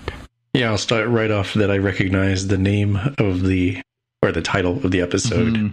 Mhm. of Julius Caesar crossing the Rubicon. The Yep. TLDR for that is normally when you're a, a Roman uh, general, you're not supposed to bring the army back beyond a certain point. Um, and it was like a crime for anybody to follow you if if they did. Uh, beyond it being a crime for you to do so yourself. And Caesar crossing the Rubicon, despite being kind of a, a, a non-event from like what they actually did, all they literally did was go across the river, was hugely impactful uh, point of no return, as people say. Where at that point, war was inevitable, civil war in this case, and Mhm. Caesar ended up being uh, becoming dictator for life until his life ended. But the point of no return is, I think, what's intended to be implied in this title. Right. Yep. So keep that in mind because that, that comes up towards the end of the episode. Um, so we have uh, Nhan uh, back. At, you know, not only on the crew, she's got her her AirPod breathers that are uh, you know easier to easier to deal with than the big uh, uh, uh, you know braces headgear that she had before. She's got something a little bit swankier, and uh, she's Starfleet security. She is specifically back to shank Booker if necessary, right? So the sort of thing that's going to happen here is okay. Booker and Tarka have a spore drive. The only thing that can catch up to them is the Discovery. They're going to go ahead and let Michael Burnham captain the Discovery, but they do not trust her, given her relationship with Booker, to like you know shoot him if if need be. So instead, Khan, uh, sorry, Nun is here to, to to seal the deal, right? To shank him. Uh, was was that a Freudian slip or was that meant to be there? It's so hard. You know, I probably wouldn't have have said it if I wasn't looking at the name in the in the notes. Like phonetically, it wouldn't have hit me, but but seeing the the nh uh, in the notes did that. Um, we've also got another sort of uh, B plot here with Saru and uh, President T'Rina from Ni'Var. Uh, he has kind of a, a nice little tender moment with her. Talking Hang on a second. Let me get the let me get the soundtrack going for you. Wonka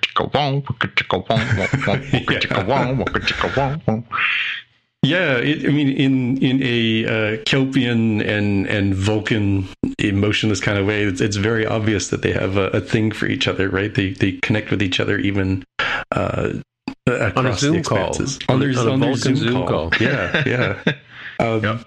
So you know, in the main plot, you've got the discovery that's going to you know cloak and and jump over to Booker's and Tarka's known location. They think with the element of surprise.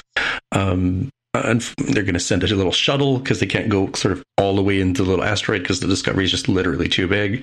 But Tarka apparently is one of those roommates who like makes modifications to your house and laid a tra- laid a trap for the shuttle without telling Booker that like, hey, by the way, I modified your your ship because this is like a huge deal for him, right? Remember, he wants to get to that other universe and he needs the power source from the DMA.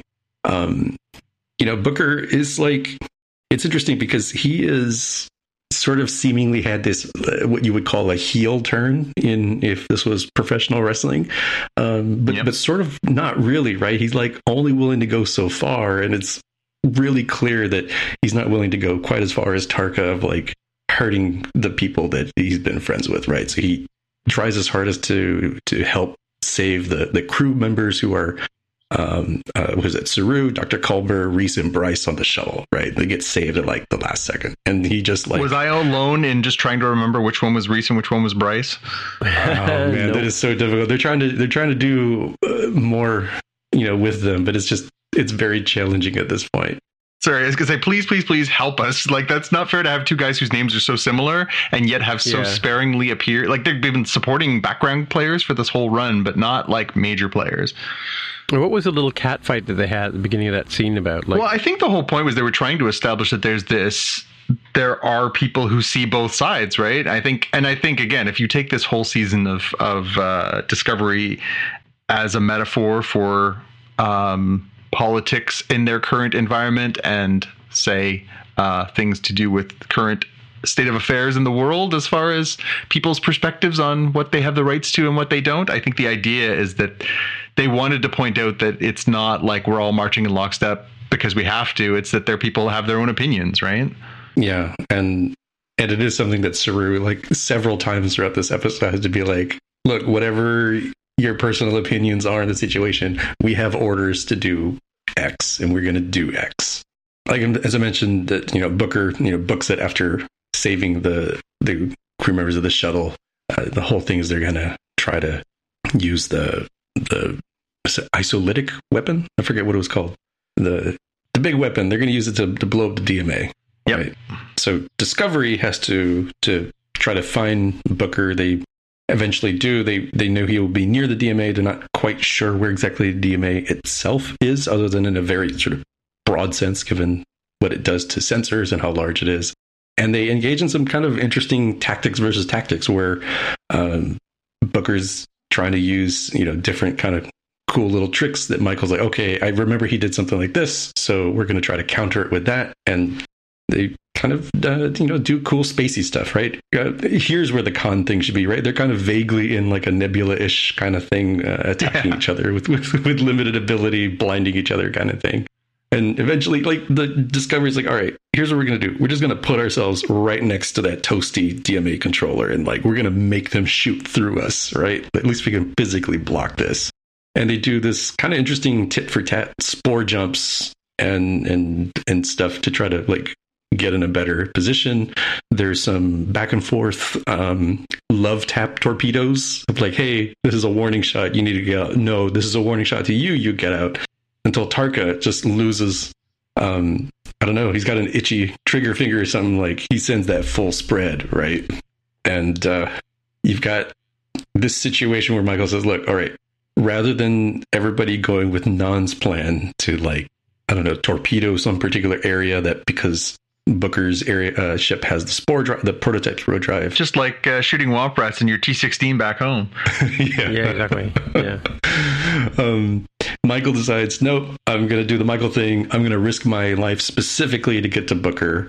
So she gets in a shuttle, parks really close to him so that she can, uh, you know, talk to him. And, and she did took a look at Book and, you know, kind of convinced him that, like, hey, you know what? Um, yeah, what Stamets and Zora found is that this DMA is mining boronite and it will take about a week or so before it you know finishes his job and moves on so you know there's that much time to try to talk to the 10c uh, C, species 10c Yep. uh, beyond the galactic barrier see if we can convince them to stop it diplomatically um tarka has Can we have a sidebar for a second? So, so I, I kind of was on um, Nhan side there for a minute. You know, I probably, I probably was on her side before she even voiced the words. But she says to Michael at one point, "You realize he's shooting at us, Yeah. mhm.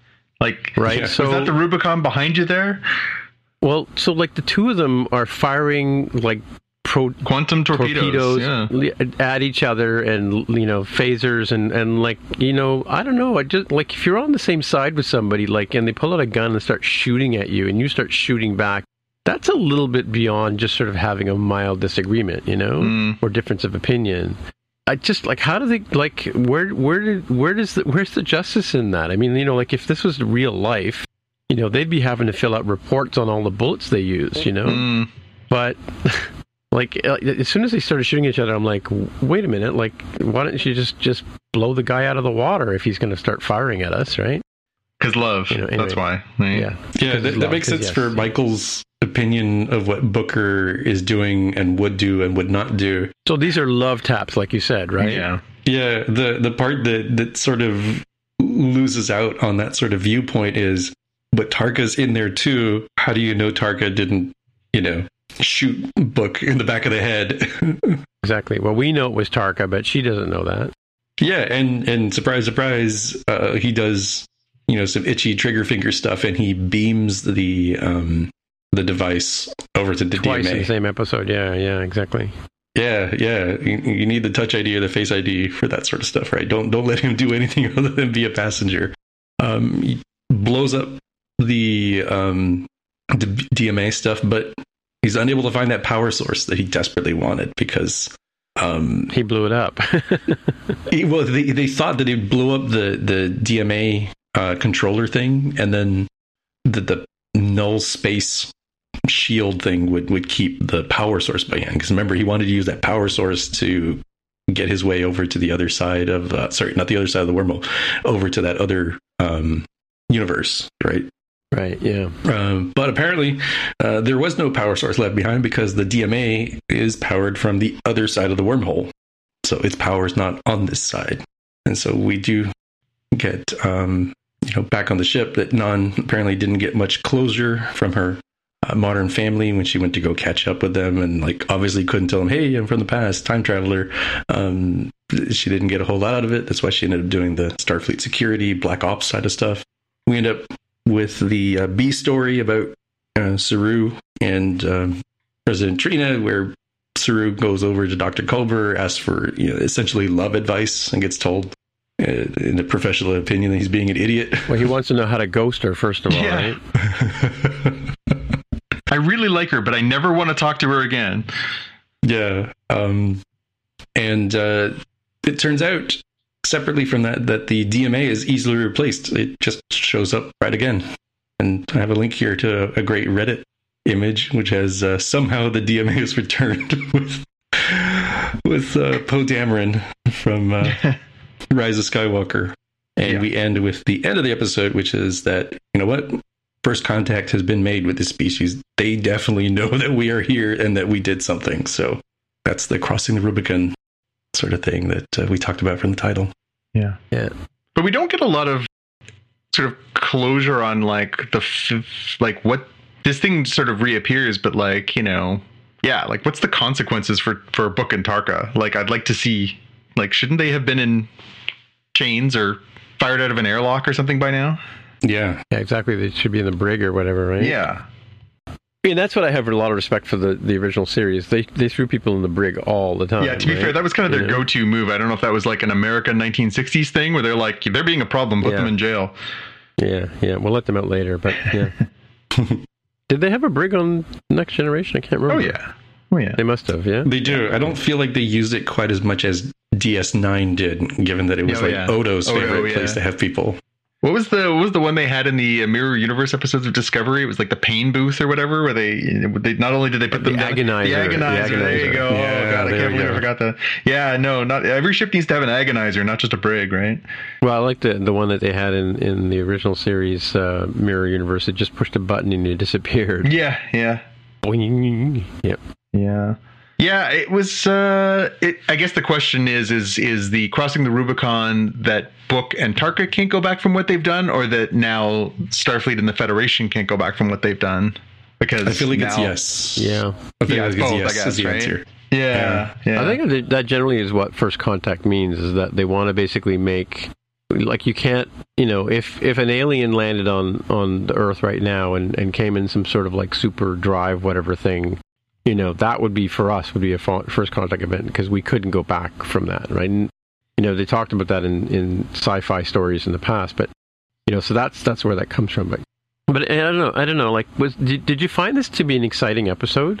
No, because there's no stakes. You knew that in Mhm, the ninth episode of season four of Discovery, they weren't going to just vaporize Tarka and Book. So there was no stakes. There wasn't. Yeah. They, yeah. the, the worst Right. they could have done is to have Book act so awful that that it was over, like irreparably over between him and Michael. And even Yeah. that seemed Yeah. unlikely. Yeah. Except for the fact that they were shooting each other, but you know. No, but uh, did you ever in any of those moments think like when they're like, "Oh, the shields are down to twenty percent"? I'm like, so what? Like it, there's there's no there's no way that they're going to be like, "Well, the shields are down. I guess we're fried." Like, and everyone let's, on Discovery let's finish them off. Exactly. Yeah, so exactly. It's it's hard to have those moments and take them incredibly serious. Obviously, the biggest stakes I think that were on the line in this episode weren't oh they're going to hurt each other, they're going to they're going to die. And again, even when uh, Bryce and, and Rhys and Culber and Saru are on the shuttle and the shuttle's about to get destroyed, I never was like, oh my god, one of these guys is getting like not. It never. I never really had a moment where I was like, they're all gonna die. Like, I, I feel like Yeah. the only thing that was truly on the line in this episode was books crossing the Rubicon, right? His his inability, his his doing something, making a choice that was so far beyond where we'd seen him go so far that he could never rebuild that bridge with Michael, the Federation, Starfleet, his friends on on Discovery. That was really the only thing that was at line in this episode. And even then, again, they're not going to do that in episode nine. This is just it's just television writing, right? Like yeah. they're just not going to Yeah. do that now. Well, and and and do you find that just in general, do you find the DMA to be that threatening a thing? Like, are you really that worried about the, the current universe of of Star Trek? Well, we, we talked about it, I think, on on previous seasons where you kind of wish that they didn't just wrap things up in a bow to a certain extent where there's no long-term consequences. I guess we've seen that a smidgen on this side of, you know, the Emerald Chain from last season. They essentially neutered them in one season, right? Like, and, and this season, yeah, you know, again, we had the hint of like, well, there's still remnants out there. Nhan talked about that in this episode. Last week, we got the the two people that were playing the poker game with them that were trying to get this, you know, isolinium that could be used to make a, a terrorist weapon. But really, we took this, built up this big bad over the course of the season, and then knocked it out by the end of the season. Yeah, there's something to be said for sorry. There's something to be said for just continuing to build something that's bigger or scarier or everything. Do you guys honestly think that we aren't going to have a resolution by the end of the season to the DMA, to the barrier, to all this stuff? That we aren't going to have a basically a reset and then go into next season? We know we're getting a next season. They've already confirmed they're doing another season. Yeah, yeah. Are there long term effects? Are there long term consequences? Eh. Well, see, this is this is the thing. Like like this Emerald Chain. I mean, it was it was a pretty menacing thing, or even even the sort of the way that the mining sort of the, you know those those rogue miners on that one that one planet where that that scoundrel was there. Hmm. I've forgotten his name now. The the husband from um, the telepathic uh, Arquette show. You know, um, but you, they could have like like this is the beauty of the original series is that they they had the Klingon adversaries, they had the Cardassians, you know, they had the the Borg, you know. They didn't they didn't wipe them out like you said in, in, in five episodes, you know. They they kept them around they, like like Darth Vader, they kind of bounced them off and you know spun them out away, and then they, they would come back later on, right? So so they, I think they kind of shot themselves in the foot by by taking away that kind of tension from from you know like they could have had more of these cool you know leather clad uh, emerald chain women around you know like you know charging around bossing people around right? But you know and you know like the first like even even this the red angel thing they kind of wrapped that one up pretty quickly you know like and then they never really went anywhere with that. And and the whole sort of mystery of we've lost the whole mystery of michael's parents and you know like that was kind of a um, an unwritten you know un, unknowable trauma for her right um, it's funny when she was sitting in the in her in her ready room and she calls in Nhan. They say, "Please sit," and they both sit down. Like now, she's like Picard all of a sudden, you know, or or Janeway without the coffee,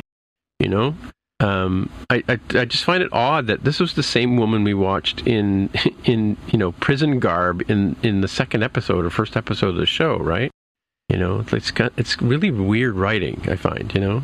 Almost weak. Well, I mean, but at the same time, I guess the point of that is that we're supposed to see her evolve, right? Like it's a, it's supposed to be her evolving over the course of time. Yeah. But yeah, I mean, she's really towing the company line from being the sort of rebel in the past, right?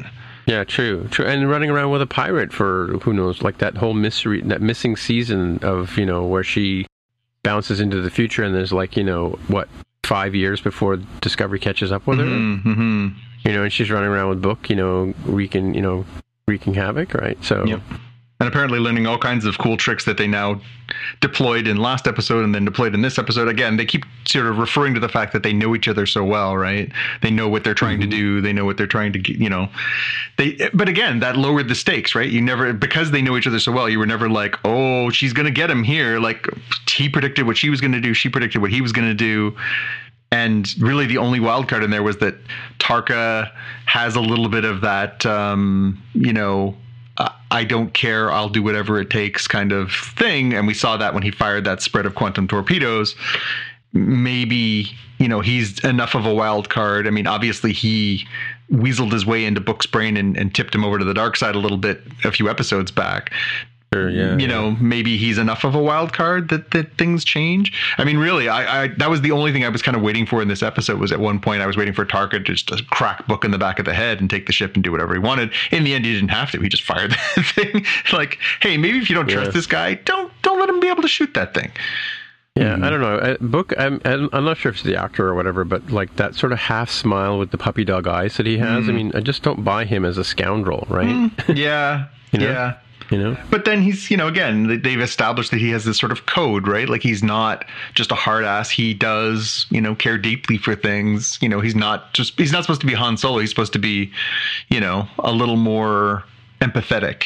true, but yeah, I don't know. I just you know, I'm, I'm not really buying it as much as I would in in you know previous previous Star Trekies kind of things, right? Yeah. You know, So where do we go from here? What's how does like we basically now we know that they they can just pop in DMAs anywhere they want, uh, and now they know that something on the other side of their barrier is is messing with their their giant um, mining device. Do you think it's well, they, yeah, they clearly have a whole you know yard full of DMAs ready to deploy when at a moment's notice, right? well? And they said that Bryce was working on trying to figure out how to how to uh, communicate with them, right? They mentioned that twice in this episode that Bryce was busy working on the solution to try and figure out how we could talk to them. So is that the next step? We're going to see the the real try and attempt to actually communicate with them in the next couple episodes. Yeah, I don't know. I think we've we've moved away from the sort of how does this spore drive work on the mycelial network, and you know, um, I mean, there was some interesting st- like uh, with with uh, forgotten what was it, Lorca? hmm You know, with with him and sort of the the the mystery of of which you know which um, parallel universe did he come from? You know, kind of thing. That was kind of that. The first season was kind of interesting that way, and it kind of they've kind of lost that that tension that they had, right? You know, Yeah. like, like I forgot that Stamets is working on trying to figure this thing out. Like, to be honest with you, until they flash back to him and he's trying to figure it out. You know, have you figured it out yet? No, I haven't figured it out. I'm still working on it. You know, Yeah. why bother even having that scene? You know. Yeah. Well, let somebody else work on it. And you come up here to the ship and help us. I forgot what he, what the, the point was today, but you know, Yeah. we have junior junior engineers for that task. You oh, know. Yeah, we have a, a our new ensign. Her name is the ship, right? She she does that stuff. Oh yeah, Zora. Yeah. yeah, Zora can figure stuff out. Let Zora do it. Yeah. Yeah, exactly. Yeah. She's like, I'm not your servant. when does my shore leave Right. begin? Exactly. They don't need shore leave. That's the whole beauty of them. Right? Yeah, really. And I actually went back and watched Calypso. She gets a holographic body and dances with yeah, the yeah, with the dude. Yeah. yeah. I was still. It still seems really weird to think. Like I saw the commercial today. That's uh, yeah, we're only two weeks away from Picard starting too. So again, we're gonna get this overlap starting in two weeks of wrapping up Disco, but then starting up Picard. I I don't know why they do that. Did you guys see the like the next coming next week thing at the end of the episode? No. Yeah, it's right at the very tail end of uh, you know, and they they flash back and forth. Apparently there there are more plot points coming next week. Oh well. Did did you see something, Jaime? Like, and it was it was pretty flashy back and forth, and you know, there's there were some you know interesting looking graphics that they threw at us, and No, it sounds like you got something different. Uh, they don't show the next time trailer here on the episode. You have to go to the ready room, and Wil Wheaton gives it in like the final two minutes of that episode, which in this one was much more like uh, normal. It was the the president talking to uh, Admiral Vance, and she's like, "I'm going to go on this this excursion to go talk to 10C. Um, I'm Yeah. I'm giving my uh, my powers of presidency to the vice president." Oh, really? Huh. Hmm. Yeah, there was. I mean, so so, I, and I almost missed it because, like I said, there's like a whole five minutes of commercials, and then and then the the show ends. But I had accidentally hit the fast forward button, and then I realized that oh, there was a little bit of Michael Burnham at the end. So I went back and you know put it replayed it, sort of like a next next time on Discovery, and bounced around, sh- showed you know some images and DMA and things like that. So there's more com- more tension coming. Hmm. Maybe, uh, sorry, there's tension coming. Maybe. Real tension this time. Woohoo! Yeah, not like this time. This is this is the tenth episode, so it's going to be so much better. It's going to lead into the eleventh episode, right? exactly. Stay tuned for the eleventh episode. All right. Look, guess what? There's no there's no Book of Boba Fett to talk about. There's no Book of Boba Fett, and there is, in fact, no new Disney Plus Marvel slash Star Wars show forecast for the next month plus. Which I still, I, I just feel like somebody somewhere in the programming division just dropped the ball because they have been so consistent on giving us like piece of content after piece of content. And Speaking of Disney Plus, as you know, I've been catching up on. I've I've had you know some. I've been doing some exercise and stuff, and while I'm doing it, I'm watching Clone Wars, catching up on all the stuff that I'm missing. And Mhm. so, the big giant robot-y droid planes, when they're given an order, say by your command. mm, Don't you think that's kind of lifted from another store, another series? You know, yeah. There's there's some there's some in, in odd sort of pieces and bits and pieces in, in this in this thing, but yeah, definitely I can see where you're saying before that Ahsoka is sort of the main character, right? So especially as it goes on and Filoni starts to grow his influence. I mean, Ahsoka's his baby, yeah, and you Oh, yeah. you really see it uh, as the as the series progresses. How far in are you now? How many seasons? I just saw this low and slow thing where they were showing the the Oh, where they're working with the rebels? sep- sep- yeah, the rebels on how to and how to roll the the things, and they're all yelling at like they get too excited and they start too fast and it bounces off. And- Yeah, yeah, yeah, and that and that ties into the whole uh, the Rogue One and the characters from there and everything. Yeah, so Or does it? Okay. yeah, it's um, you know, it's funny, especially at, I'm halfway through season five, is where I am actually. Yeah, so you, I mean, you're really starting to get into the like. I found in the first, particularly four seasons and bits of, five, but the first four seasons in particular, there's a lot more sort of standalone little stories and and one offs. By the time you get to five, six, and and the final season, it really is like everything matters. They don't. There's no chuffa. There's no. There's no episodes Right, that don't mean yeah. anything. Everything means something. So that's where I think for me it really it really picks up and becomes critical watching where you're like, oh, okay, so this is this character. This character matters because of this. Oh, this circumstance actually really impacts down the line and stuff like that. And also I think they they knew that they were sort of heading towards the overlap with uh, Revenge of the Sith too, where you know they kind of had to start turning things a little bit and you know so you see in some of the some of the characters just you know what their motivations are. Again i, I still maintain you know I, I'm I'm I don't love the prequel series because I feel like where it fails is that the idea is that we see the fall of Anakin, but it doesn't feel as really tragic as it should. But once you've watched Clone Wars, it really does. Like the the Anakin character in there is very likable and very charismatic and very uh, you know and his relationship with Ahsoka shows a whole different side of him than his relationship with uh, with Padme in the movies. I found it really much more impactful. So by the time you get to the end of it, and, and of course he turns and becomes Darth Vader, it's heartbreaking. It's really, really sad. Like you genuinely feel it in a way that I never felt when I watched Revenge of the Sith. I mean, obviously beyond like, hey, I just slaughtered a bunch of children, but uh, you know.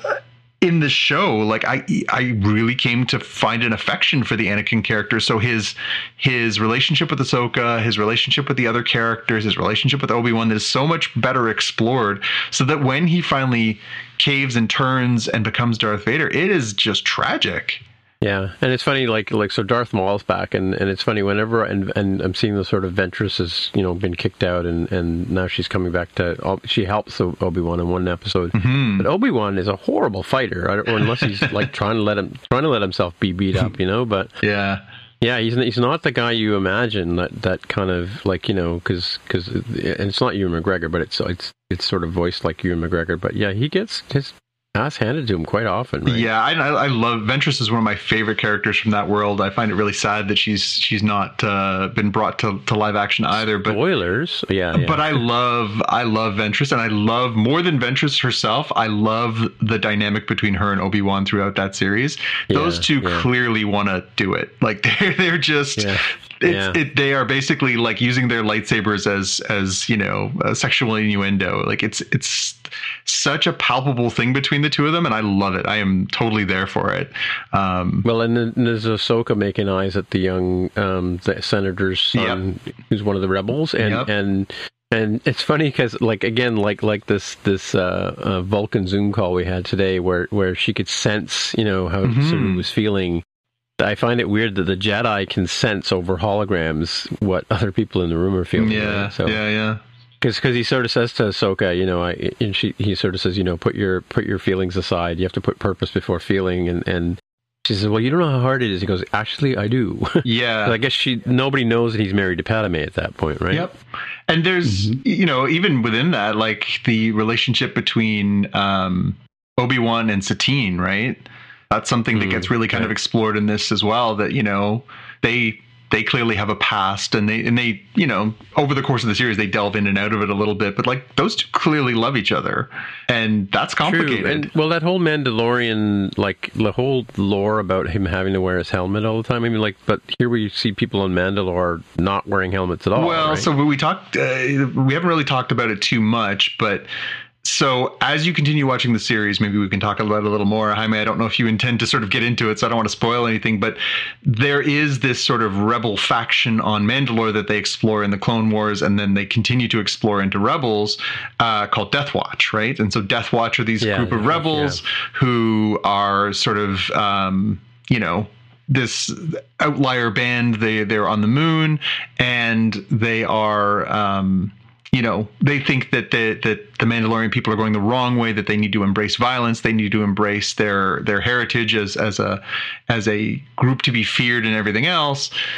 It's pretty clear when you watch The Mandalorian, if you understand that backstory from from Clone Wars and Rebels, that the group, the sect that uh, that uh, Din Djarin belongs to, is clearly an offshoot of Death Watch. Oh, I see. Yeah, because because the Katee Sackhoff character, I don't know the name of the character, but she, Bo-Katan. I saw her in Yeah. Uh, Bo-Katan. Bo-Katan, and and I saw the dark saber. Like, Yeah. was this the first sort of time it shows up, or did I miss something earlier? No, the dark saber first attention? appears in Clone Wars, and then it continues its journey into. No, because it's just like one of the one of the leaders in in the the what do you call them? The Dark Knights? Are Death they called? The Knights of Knee? Death, Death Watch. Watch. Um, yeah, he pulls it out and he starts whipping around, and it's the same effect that you see, like you know that black with the white Yeah, line. there's only one. There's it. only one, and, and and that is it. And so it continues its journey through the stories in in Clone Wars. That you, and you'll see it reappear again. Not to spoil anything, but it, it does come back around again, and then it continues its journey into Rebels, and then it continues its journey into Mandalorian and and into Book of Boba Fett. So it it's a very important uh, MacGuffin through the whole story. It's like Excalibur, yeah. Yeah, and yeah. It, it's that's actually a perfect analogy. It really is. It's supposed to denote like leadership and control and power, and so Death Watch uses it as a symbol of that. But it gets sort of So the guy, the guy who's wielding it here in the episode I just watched, is that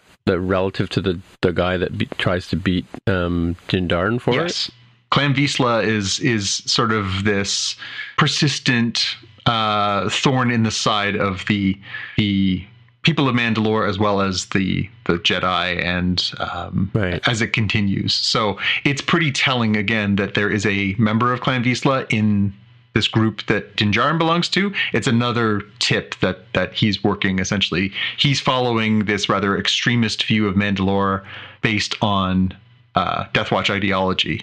So again, I think in season three of Mandalorian, which we may not see till next year, um, I think we're probably going to start exploring a little more of the Mandalore lore, and then getting a little more of the uh, Bo-Katan's perspective as uh, a former member of Death Watch, and then what Death Watch really is, and and he may find himself questioning what matters to him and what his beliefs have been, what he's been taught, and everything else. So, again, I it's a lot. I get it's a lot to have to go back and watch all of Clone Wars and all of of Rebels. You know, I, I was talking to my son about this recently because he was like, "Oh, you know, we watched Book of Boba Fett," and he's like, "Oh, what does this mean? What does this mean?" I said, "You know, you don't have to watch the whole thing, but there's there's probably a good 20 25 episodes of clone wars and easily probably another dozen to, to 20 episodes that you need to watch of rebels because they really are touching on this stuff in a lot of big ways and this is where the future of the disney plus live action star wars shows are going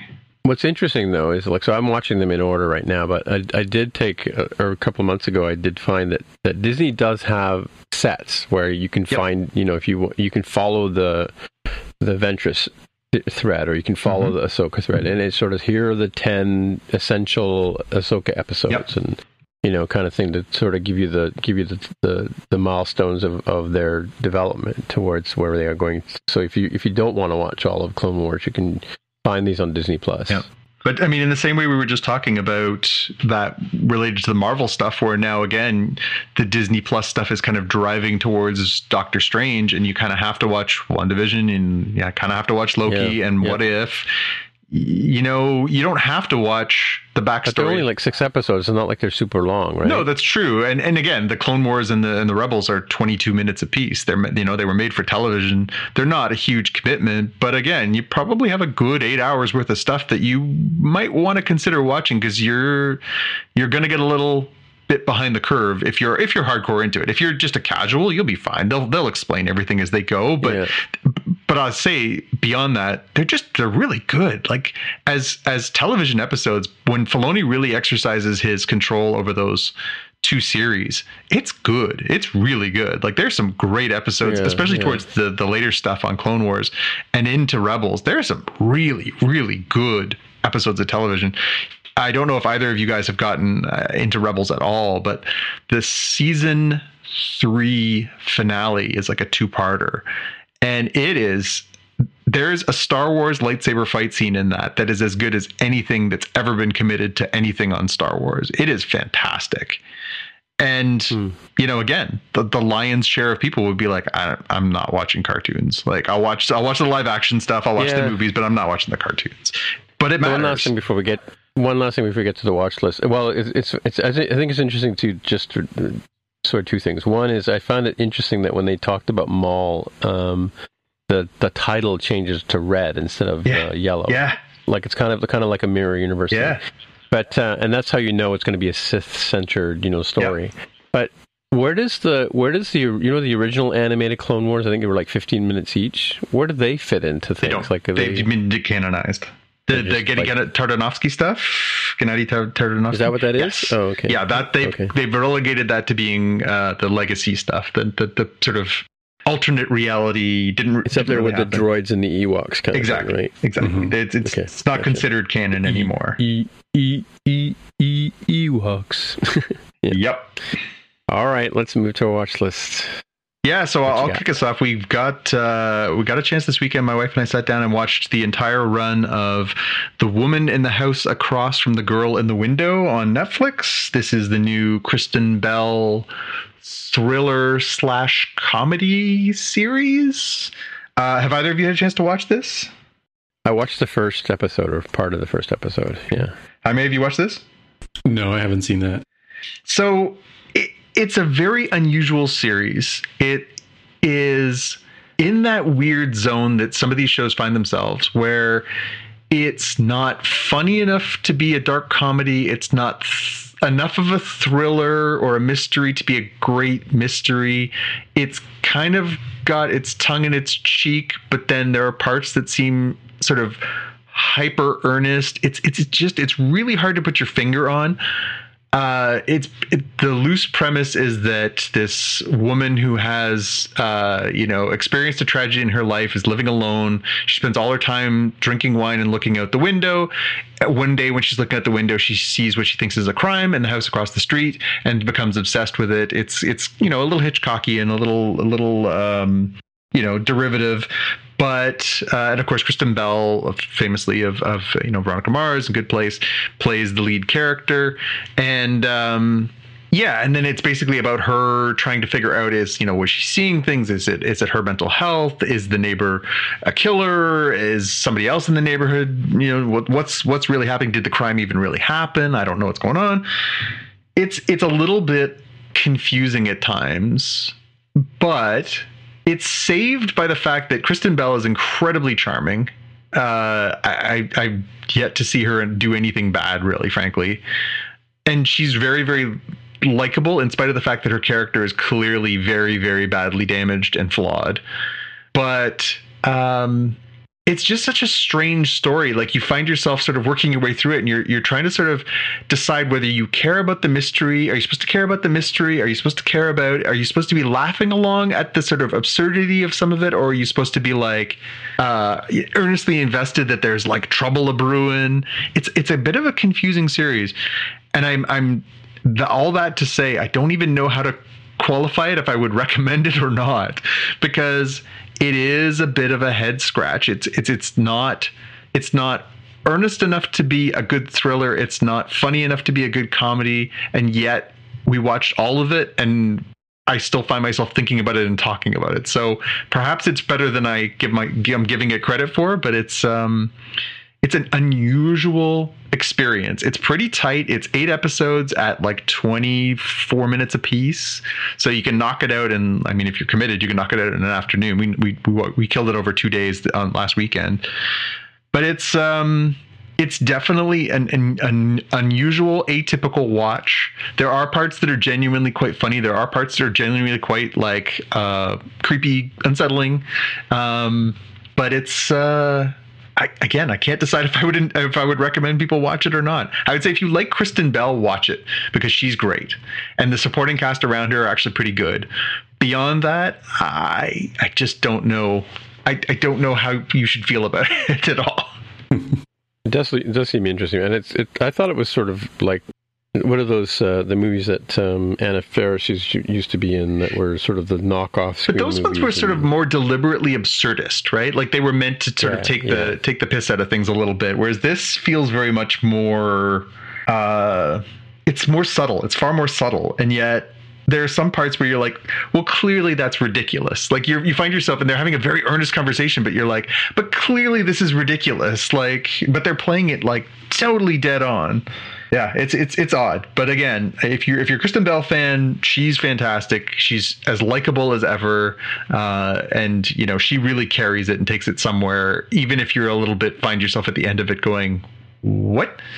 And they do leave the window open for a potential uh, continuation of this if they if they felt they wanted to. So it would be interesting to see where they could go with it. Cool. All right. What do you got first, Jaime? I have uh, something on Netflix starring Canada's own Will Arnett called Murderville. It's it's kind of strange. So Will Arnett plays a detective named Terry Seattle, and it's a it's a weird mix of uh, improv comedy and scripted comedy. Um, so the the basic premise is that Will Arnett's character Terry Seattle is a detective who uh, lost his partner um, many years ago and still sort of pines for that that partner. So each episode introduces a new celebrity guest detective, uh, trainee detective. So you've got uh, in order it is Conan O'Brien, Marshawn Lynch, Kumail Nanjiani, Annie Murphy, Sharon Stone, and Ken Jeong. Hmm. And it's kind of interesting seeing how you kind of get to play along. So every episode has a murder with uh, three potential suspects. They go and talk to the suspects. They sort of make the celebrities do sort of weird, bizarre things as part of the the case. And at the end, they get to say like who they thought the killer was, and then get told yes or no, and sort of find out you know what were the clues that led to to the actual sort of crime being figured out. Hmm. So it's, it's pretty neat. It, it has a surprising uh, arc to it. There is a seasonal arc to the story, which is kind of surprising given the way it starts out. Hmm. Spoilers. I mean, it's not a spoiler to say there's an arc. Like after like two episodes, you'd be like, "Oh, okay, this carries on for the previous one." They're not just um, episodic. It actually does have a, a light story arc through it.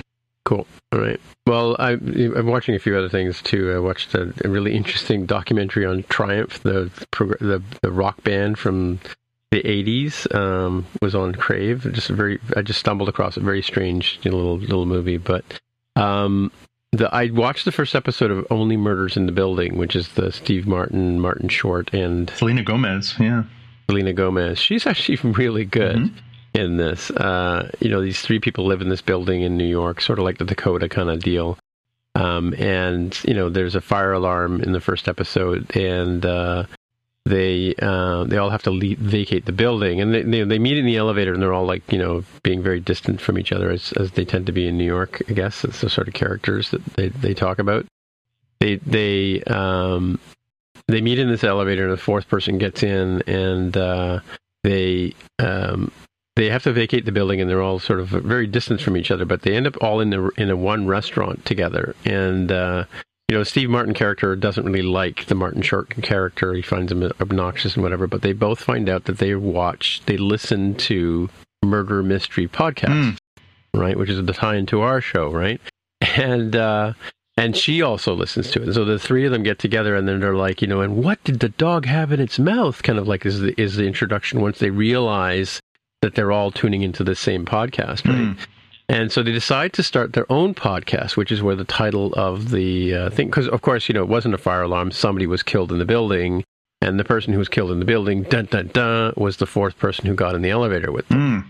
So now their, their so now their their mission in life is to is to is to every week have talk a murder have a murderer and talk about it on their own little podcast. And so that's where we that's the setup of the first episode. And uh, of course, you know Martin Short and, and Steve Martin are pretty funny together. And of course, like I said, uh, as a as a third wheel, um, Selena Gomez is, is actually surprisingly really good.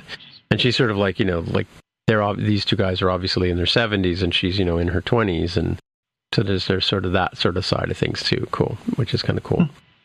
So yeah, I'm looking forward to watching the rest of those, and we'll see how it goes. And I saw that that's actually it's leaving uh leaving Disney Plus in Canada at like the end of the month too. Which Oh, yeah, really? I was surprised by that. when End of the month. when? Oh, geez, I got a lot of work to watch. Watching I know. I was I because that was one that my wife had flagged as well. She was like, "Oh, I heard this is supposed to be really good," and we had sort of said, "Like, yeah, when when when we have a spare weekend, we'll sit down and we'll start plugging through those ones." And then yeah, she said she she flipped by the other day and it said like leaving leaving at the end of the month, and she was like, "Damn it." Yeah, and I am enjoying the like I, I ta- mentioned last week. I'm watching um, a Suspicion and uh, uh, the After Party, which After Party, yeah, those are both you know still extremely enjoyable. And of course, I have to wait till Fridays for those to come out. So Hmm. yeah, that's all good. Cool beans. Cool. All right. Well, I guess that's it for another week. So, Jonathan, people want to get in touch with you where they find you. Always on Instagram and Twitter as at JPK News. All right. And Jaime, if people want to get in touch with you on Instagram, I'm on Twitter as at the dev with the hair. Almost got you. Uh, once again, my name is Tim Mitra, T I M M I T R A, on all of the things Instagram, um, Tweeter. whatever, all the Twitter, Twitter, not not Facebook though. I didn't get that one on Facebook. What about LinkedIn? Where do they find you on LinkedIn? no, LinkedIn. No, LinkedIn. I'm not. I'm I'm, I'm IT guy Canada on LinkedIn. Oh, surprisingly, yeah. Um, yeah, and I, it's funny. I joined Twitter early enough that I could have chosen something less boring than my name, but I didn't bother, didn't think about it any at the time. Alrighty, so I guess that's it for another week, and we'll see you guys in the future. Bye. Bye. Bye. Or bye. Sorry, bye. Bye. You've been listening to the Spotcast Podcast. If you want to find out more about the podcast or see the episode show notes, visit the Spotcast website at spotcast.com. You can get in touch with us on the website or follow us on Twitter at Spotcast. If you have feedback or questions, send us a tweet with the hashtag AskSpotcast. If you like the show, please consider recommending us to a friend, writing a review on iTunes, or pledging any amount at patreon.com slash spotcast. You can find details on how to help us on our website, spotcast.com slash sponsor us. Thanks for listening, and we'll see you in the future.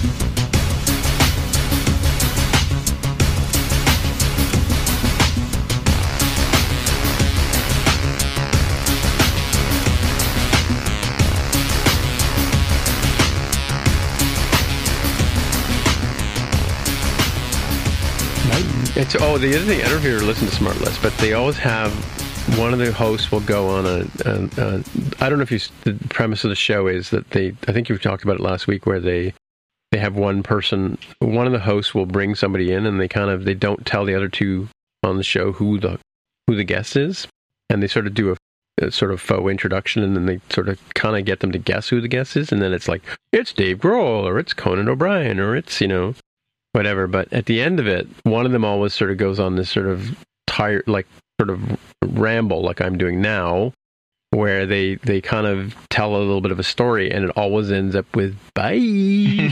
anyway, so there you go. That's that's the time. If people are wondering why I keep saying bye, and that's it. It's over. Music's You're still here. Go home. Yeah, you're still here. Go home. Go home. Actually, speaking of which, I got I got to um, go shovel snow. Yeah, So. same's. Alrighty, off to shoveling. Whee! Bye. Go home. That's it. We're done. We're We're done. done. Yeah, Bye. just like that. Okay, bye. All right. See you next week, guys.